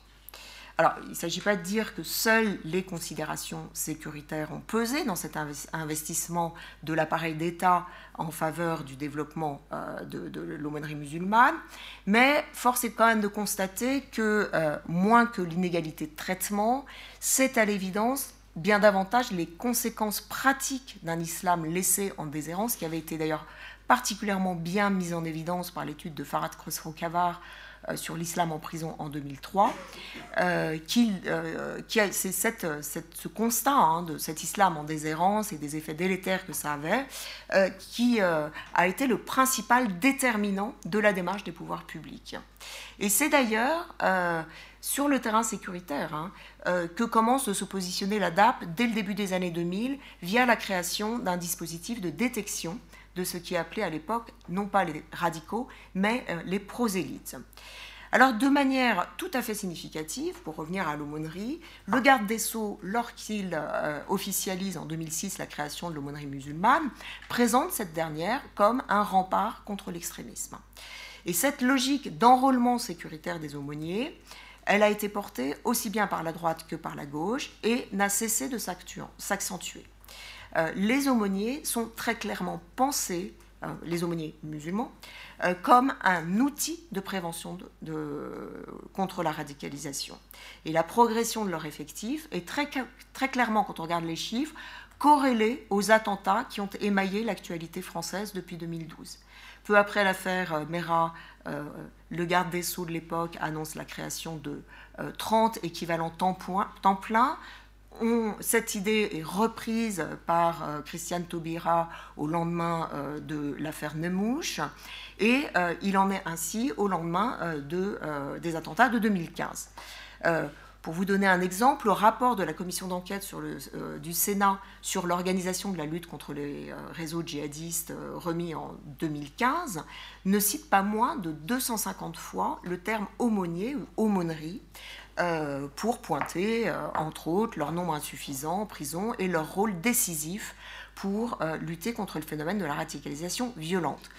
Leur place est également centrale dans le plan de lutte contre le terrorisme présenté en 2015 par Manuel Valls, qui non seulement à son tour annonce une hausse de 30% des effectifs, mais aussi les présente comme des acteurs de lutte contre la radicalisation. Et on retrouve cette importance dans le PART, hein, le plan d'action contre la radicalisation et le terrorisme euh, de 2016, qui maintient le cap. On retrouve aussi cette, dynamique lorsqu'en 2016, euh, Bernard Cazeneuve, qui met en place l'instance de dialogue avec l'islam, euh, organise un groupe de travail concernant les aumôniers musulmans en, leur demandant de réfléchir sur la problématique de la radicalisation.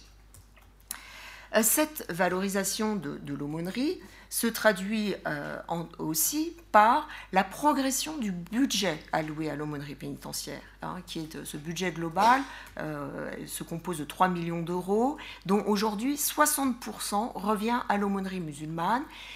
Aumônerie musulmane qui se trouve être une aumônerie à 94% rémunérée, alors que tous les autres cultes ne le sont qu'à 26%.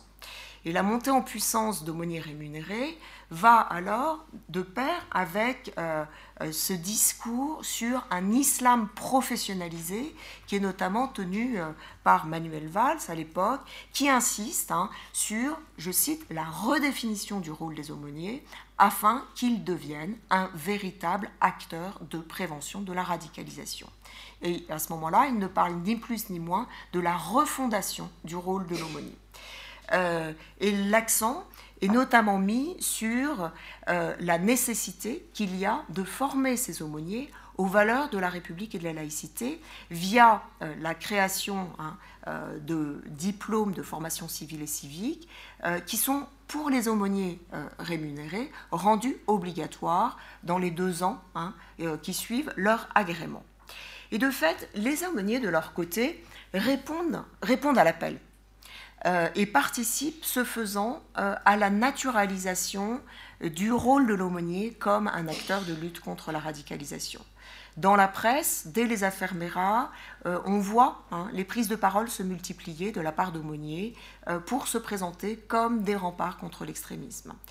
Euh, le discours est plus nuancé du côté de l'aumônier euh, national, euh, notamment la secrétaire de l'aumônerie nationale avait mis des nuances et refusait d'être considéré comme un contrôleur de conscience pardon, et avait protesté à l'époque contre cet enrôlement sécuritaire de l'aumônier musulman qu'elle jugeait contre-productive. Mais bon, en 2016, il n'en reste pas moins que l'aumônerie nationale va présenter, va proposer, euh, à la demande de la, de la DAP, hein, la Direction d'administration pénitentiaire, des brigades de lutte contre la radicalisation, bon, ce qui ne semble pas avoir été euh, suivi des faits euh, à ma connaissance. Donc on voit bien là une oscillation et un positionnement contradictoire qui peut aussi se lire comme le signe de tâtonnement d'une institution qui est en cours d'invention. Elle est aussi le reflet d'une légitimité paradoxale euh, qui place des aumôniers entre le besoin de se présenter comme des intervenants indépendants par rapport à la paix, sous peine de mettre en péril leur légitimité auprès des détenus, tout en se revendiquant par ailleurs comme des acteurs utiles à l'administration pénitentiaire et par conséquent susceptibles de bénéficier d'un statut plus professionnalisé et plus valorisant que celui dont ils disposent aujourd'hui. Hein, je rappelle que les rémunérations aujourd'hui sont des vacations, des vacations qui sont plafonnées à 1200 heures par an et euh, les, horaires des, aumôniers sont calculés sur les heures utiles, donc celles qu'ils passent en détention. Hein. et euh, le, salaire horaire, pardon, le, taux horaire est de 9, euh, 9 euros approximativement. Donc vous voyez que ça ne va pas chercher loin. Euh, et, cette légitimité, cette quête de légitimité paradoxale, euh, un des cadres de la direction interrégionale de Paris-Île-de-France euh, l'observe hein, sur le terrain entre d'un côté la peur, hein, ce qu'il observe, c'est cette tension entre d'un côté la peur des aumôniers de se voir reprocher un manque de loyauté à l'égard de l'administration pénitentiaire, et de l'autre euh, la peur de se faire griller auprès des détenus en raison d'une trop grande proximité par rapport à euh, l'administration. Euh, Et, ce même cadre disait que gagner ses galons sur le terrain tient d'une performance d'équilibriste, et de fait, nombreux sont nos interlocuteurs, interlocuteurs qui ont souligné cette position complexe hein, de l'aumônier, pris dans ce dilemme de pouvoir euh, et cette quête de bonne distance entre l'institution pénitentiaire et les personnes détenues. Quoi qu'il en soit de ces dilemmes de pouvoir qui se posent, la coopération avec les pouvoirs publics sur le terrain de la lutte euh, contre la radicalisation est indéniable. Hein. Et les aumôniers sont pleinement conscients des attentes à leur égard. C'est ce qui faisait dire à une aumônière d'une maison d'arrêt de femmes, euh, c'est pour ça, enfin, quand elle, évoquait euh, avec une tristesse hein, la folie d'un islam qui tue, et elle affirmait sans illusion, euh, c'est pour ça que se développe l'aumônerie musulmane. Parce qu'il y a trop de meurtres, ils ont besoin de nous. et de fait, lorsque j'évoquais l'instance de dialogue consacrée à la lutte contre la radicalisation, il y a, une quarantaine hein, d'aumôniers hein, pénitentiaires qui y participent. Alors, qu'en est-il de la réalité de l'action de ces acteurs sur le terrain? Parce que, évidemment, comme je le disais en introduction, il y a loin de cette idée générale et théorique euh, à l'origine du renforcement euh, de l'aumônier musulman euh, et à l'origine de cette volonté de les professionnalisation, à sa déclinaison pratique. Hein.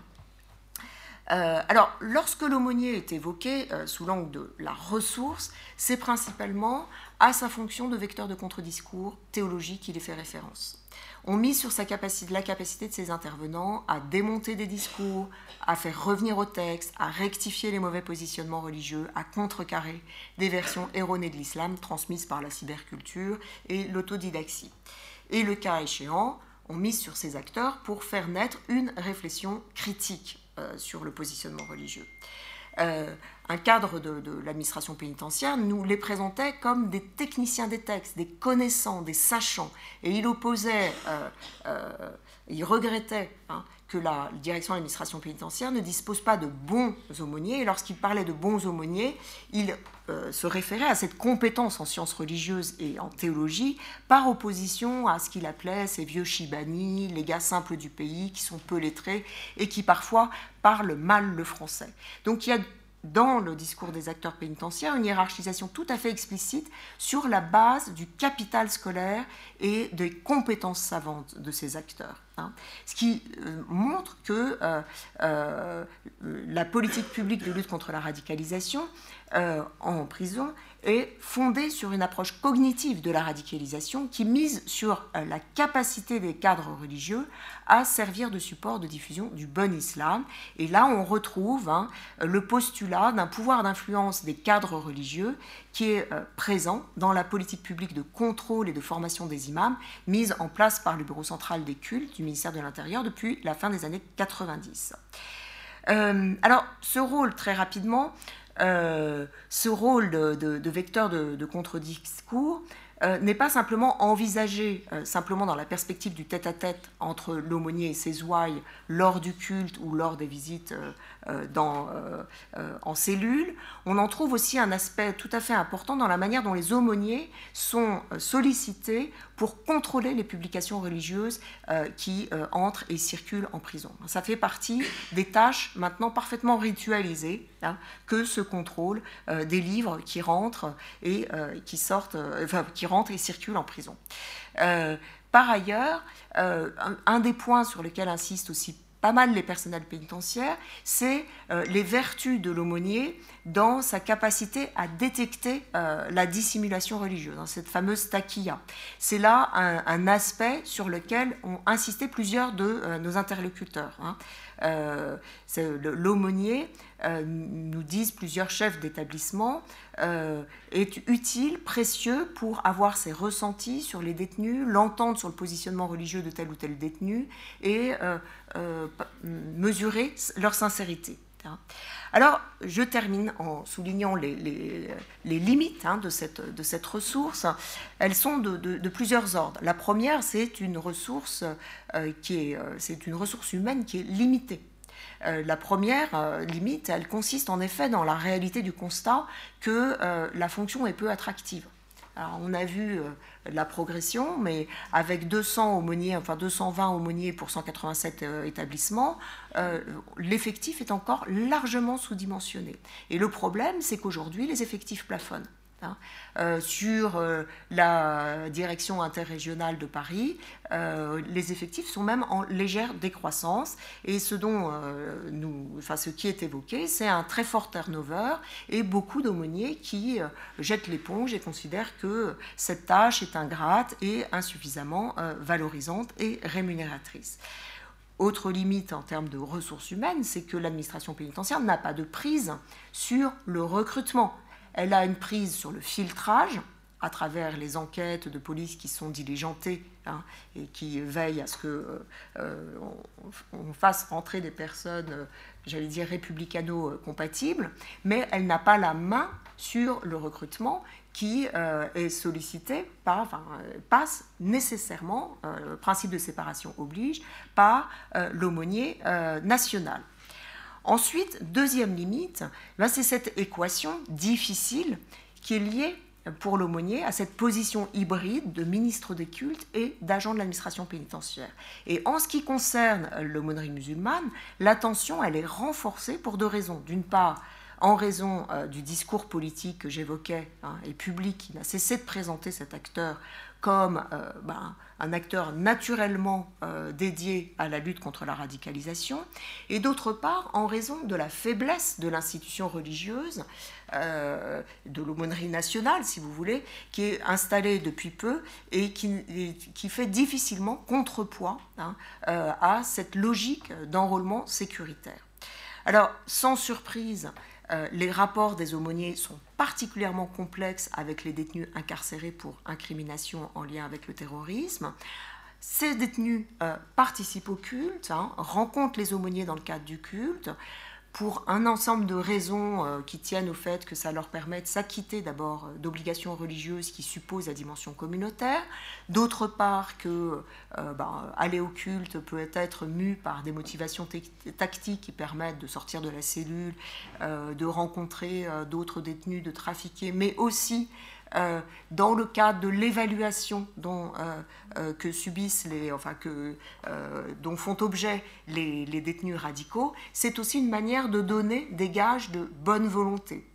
Enfin, et dernier point, aller au culte, c'est aussi se donner la possibilité de faire valoir sa propre version de l'orthodoxie, l'orthopraxie, à l'encontre des aumôniers musulmans. Et autrement dit, c'est aussi une façon de se servir de cette activité comme d'une tribune pour asseoir son leadership euh, en s'opposant à l'aumônier euh, musulman et en le disqualifiant. Et de fait, la plupart de nos enquêtés signalent des incidents récurrents qui se produisent avec des femmes qui se mettent à chanter les chants de pendant le culte, des contestations de l'aumônier musulman, des accrochages, etc. Et aucun des établissements dans lesquels on a enquêté n'échappe à cette problématique relationnelle de remise en cause de l'autorité de l'aumônier. Et dans euh, plusieurs cas, ces tensions conduisent à une prise de distance.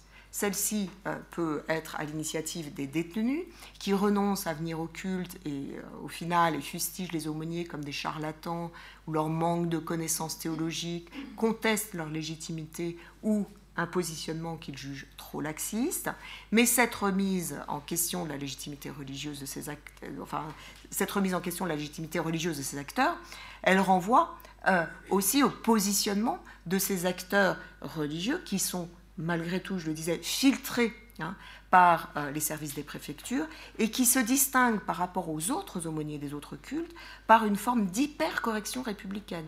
Nous, dans les, entretiens qu'on avait fait avec les aumôniers euh, entre les années 2010 et 2012, qui permettaient des comparaisons avec les autres cultes, c'était les seuls qui nous parlaient de laïcité et de valeur de la République.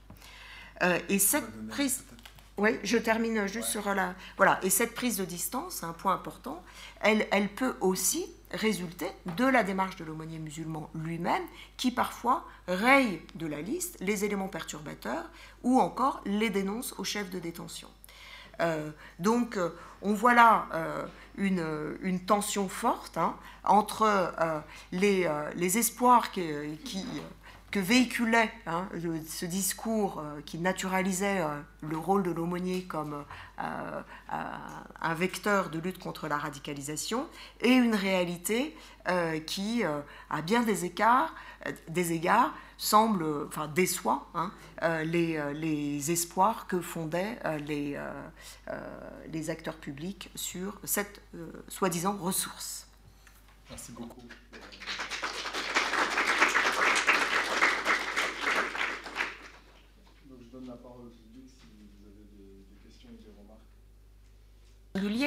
Mais euh, il y, a, un certain, sur, les, droits communs, euh, il y a un certain respect pour la fonction. Euh, cela dit, nous, nous avons constaté qu'on ne se bouscule pas pour aller au culte. Et, d'ailleurs, certains acteurs avec lesquels on a pu, notamment des, officiers avec lesquels on, on s'est entretenu, supposent qu'il y a là un effet euh, de ricochet, un effet systémique, si vous voulez, du fait du, enfin, qui serait euh, euh, une conséquence du boycott des aumôniers par ceux qui seraient présentés comme modélisants, hein, les, plus, les plus radicalisés, et qui finiraient par avoir un impact sur les, alors ce qu'ils appellent par opposition les modérés, qui du coup se mettraient eux-mêmes à bouder le culte. Hein. Mais alors après, il y, a, des, positionnements extrêmement différents selon que vous arrivez sans ressources.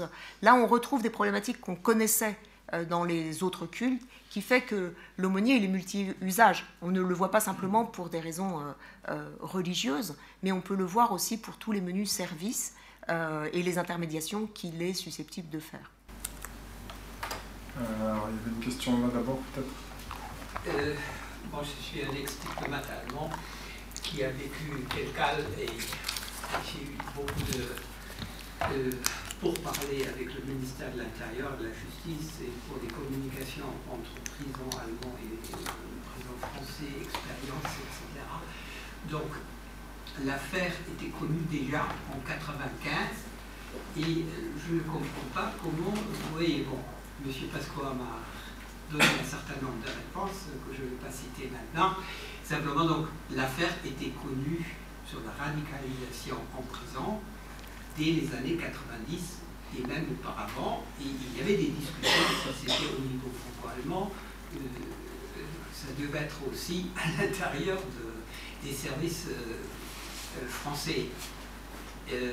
donc, ça, première chose. Est-ce qu'il n'y avait pas une conscience auparavant? Et la deuxième question qui va plus au fait on a un problème énorme dans tout ce qui est religieux et tout le contact direct entre un prisonnier, mais aussi ailleurs, le prêtre ou qui, que fait de l'aumônerie, il y a une histoire de confiance. Mais en même temps, il y a le problème pour l'État de, de voir comment la délinquance ou les risques et les dangers se développent, etc. Et donc, euh, comment on gère ce problème de conscience pour l'aumônier musulman, mais qui est la même chose pour l'aumônier catholique, juif ou autre, parce qu'il y a une affaire de confiance, etc., euh, de dénoncer, de donner et de ne pas en même temps être considéré par tous les musulmans incarcérés, là, c'est la main droite. Euh, du ministre de l'Intérieur qui cherche à, écouter ce qu'on a à dire et, pour nous dénoncer ensuite. Donc ça, ça pose un problème de fond pour toute l'institution. On va, continuer à prendre des questions pour euh, sûr que tout le monde puisse s'exprimer. allez-y. Moi j'avais une question sur euh, est-ce que vous avez essayé de mettre en perspective votre étude avec des comparaisons à l'étranger, je pense à en, enfin, Royaume-Uni, Allemagne, Italie. Euh, qu'est-ce que, qu'est-ce que ces pays-là font quelle politique ils ont par rapport à l'aumônier dans l'administration pénitentiaire euh, Moi, ma question, c'est concernant la formation continue des aumôniers. Euh, il y a deux ans, j'ai participé dans le programme euh, de lutte contre la délinquance et la radicalisation qui a été développé par la DAC qui, vient d'être rebaptisée sous, une autre appellation. et on attendait, c'était une formation euh, spécifiques sur les euh, codes et les techniques de manipulation des, des groupes djihadistes que j'ai assuré avec l'islamologue et l'historien Rachid Benzine. Et on attendait à avoir des aumôniers parmi les personnes, les participants à cette formation-là. Finalement, il n'y a pas eu de, des aumôniers. On n'a pas eu trop d'explications de la part de la DAP pourquoi les aumôniers n'avaient pas accès à ce genre de formation, pourtant très utile dans le cadre de leur formation. Et jusqu'à aujourd'hui, euh, euh, je ne sais pas si les, aumôniers puissent profiter de, euh, l'offre de formation qui s'est déployée sous différents plans. et est-ce que vous avez travaillé sur cette thématique-là D'accord. Sur l'affaire Kelkal, alors on voit très bien que l'affaire Kelkal est un déclencheur hein, sur une prise de conscience qu'il y a cette. D'abord que c'est à partir de ce moment-là que commence à se développer le discours sur les, les, détenus sont majoritairement musulmans. Et non seulement ça, mais la prison est le lieu. de, est un lieu de, réapprentissage de l'islam. Hein. alors qu'en réalité, on ne sait pas très bien. En fait, si euh, il a beaucoup été dit que euh, s'était radicalisé en prison, euh, mais quand on suit la trajectoire, c'est beaucoup plus complexe que ça. Mais ce qui est intéressant, c'est que la question des aumôniers n'est absolument pas posée à ce moment-là. Et, et, comme je l'ai dit, on reste dans une forme d'attentisme jusqu'au début des années 2000. en revanche, ce qu'on voit apparaître euh, au début des années 2000, c'est euh, des outils de détection contre ces prosélytes. Donc ce discours sur euh, la capacité de nuisance des prosélytes, elle est présente. il est présent.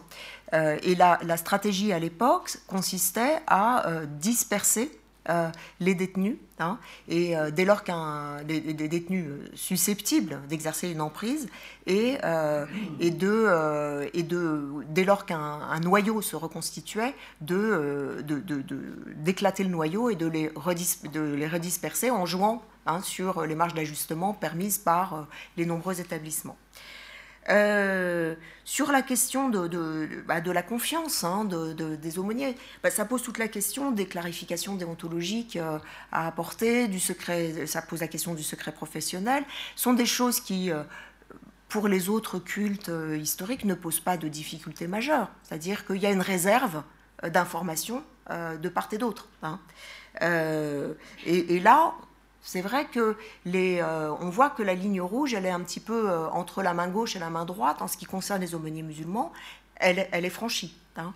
et que euh, du coup, ça donne lieu d'ailleurs à un certain nombre de, recadrages aujourd'hui, parce que l'administration pénitentiaire se rend compte des effets aussi négatifs de, de, cette surexposition de ces acteurs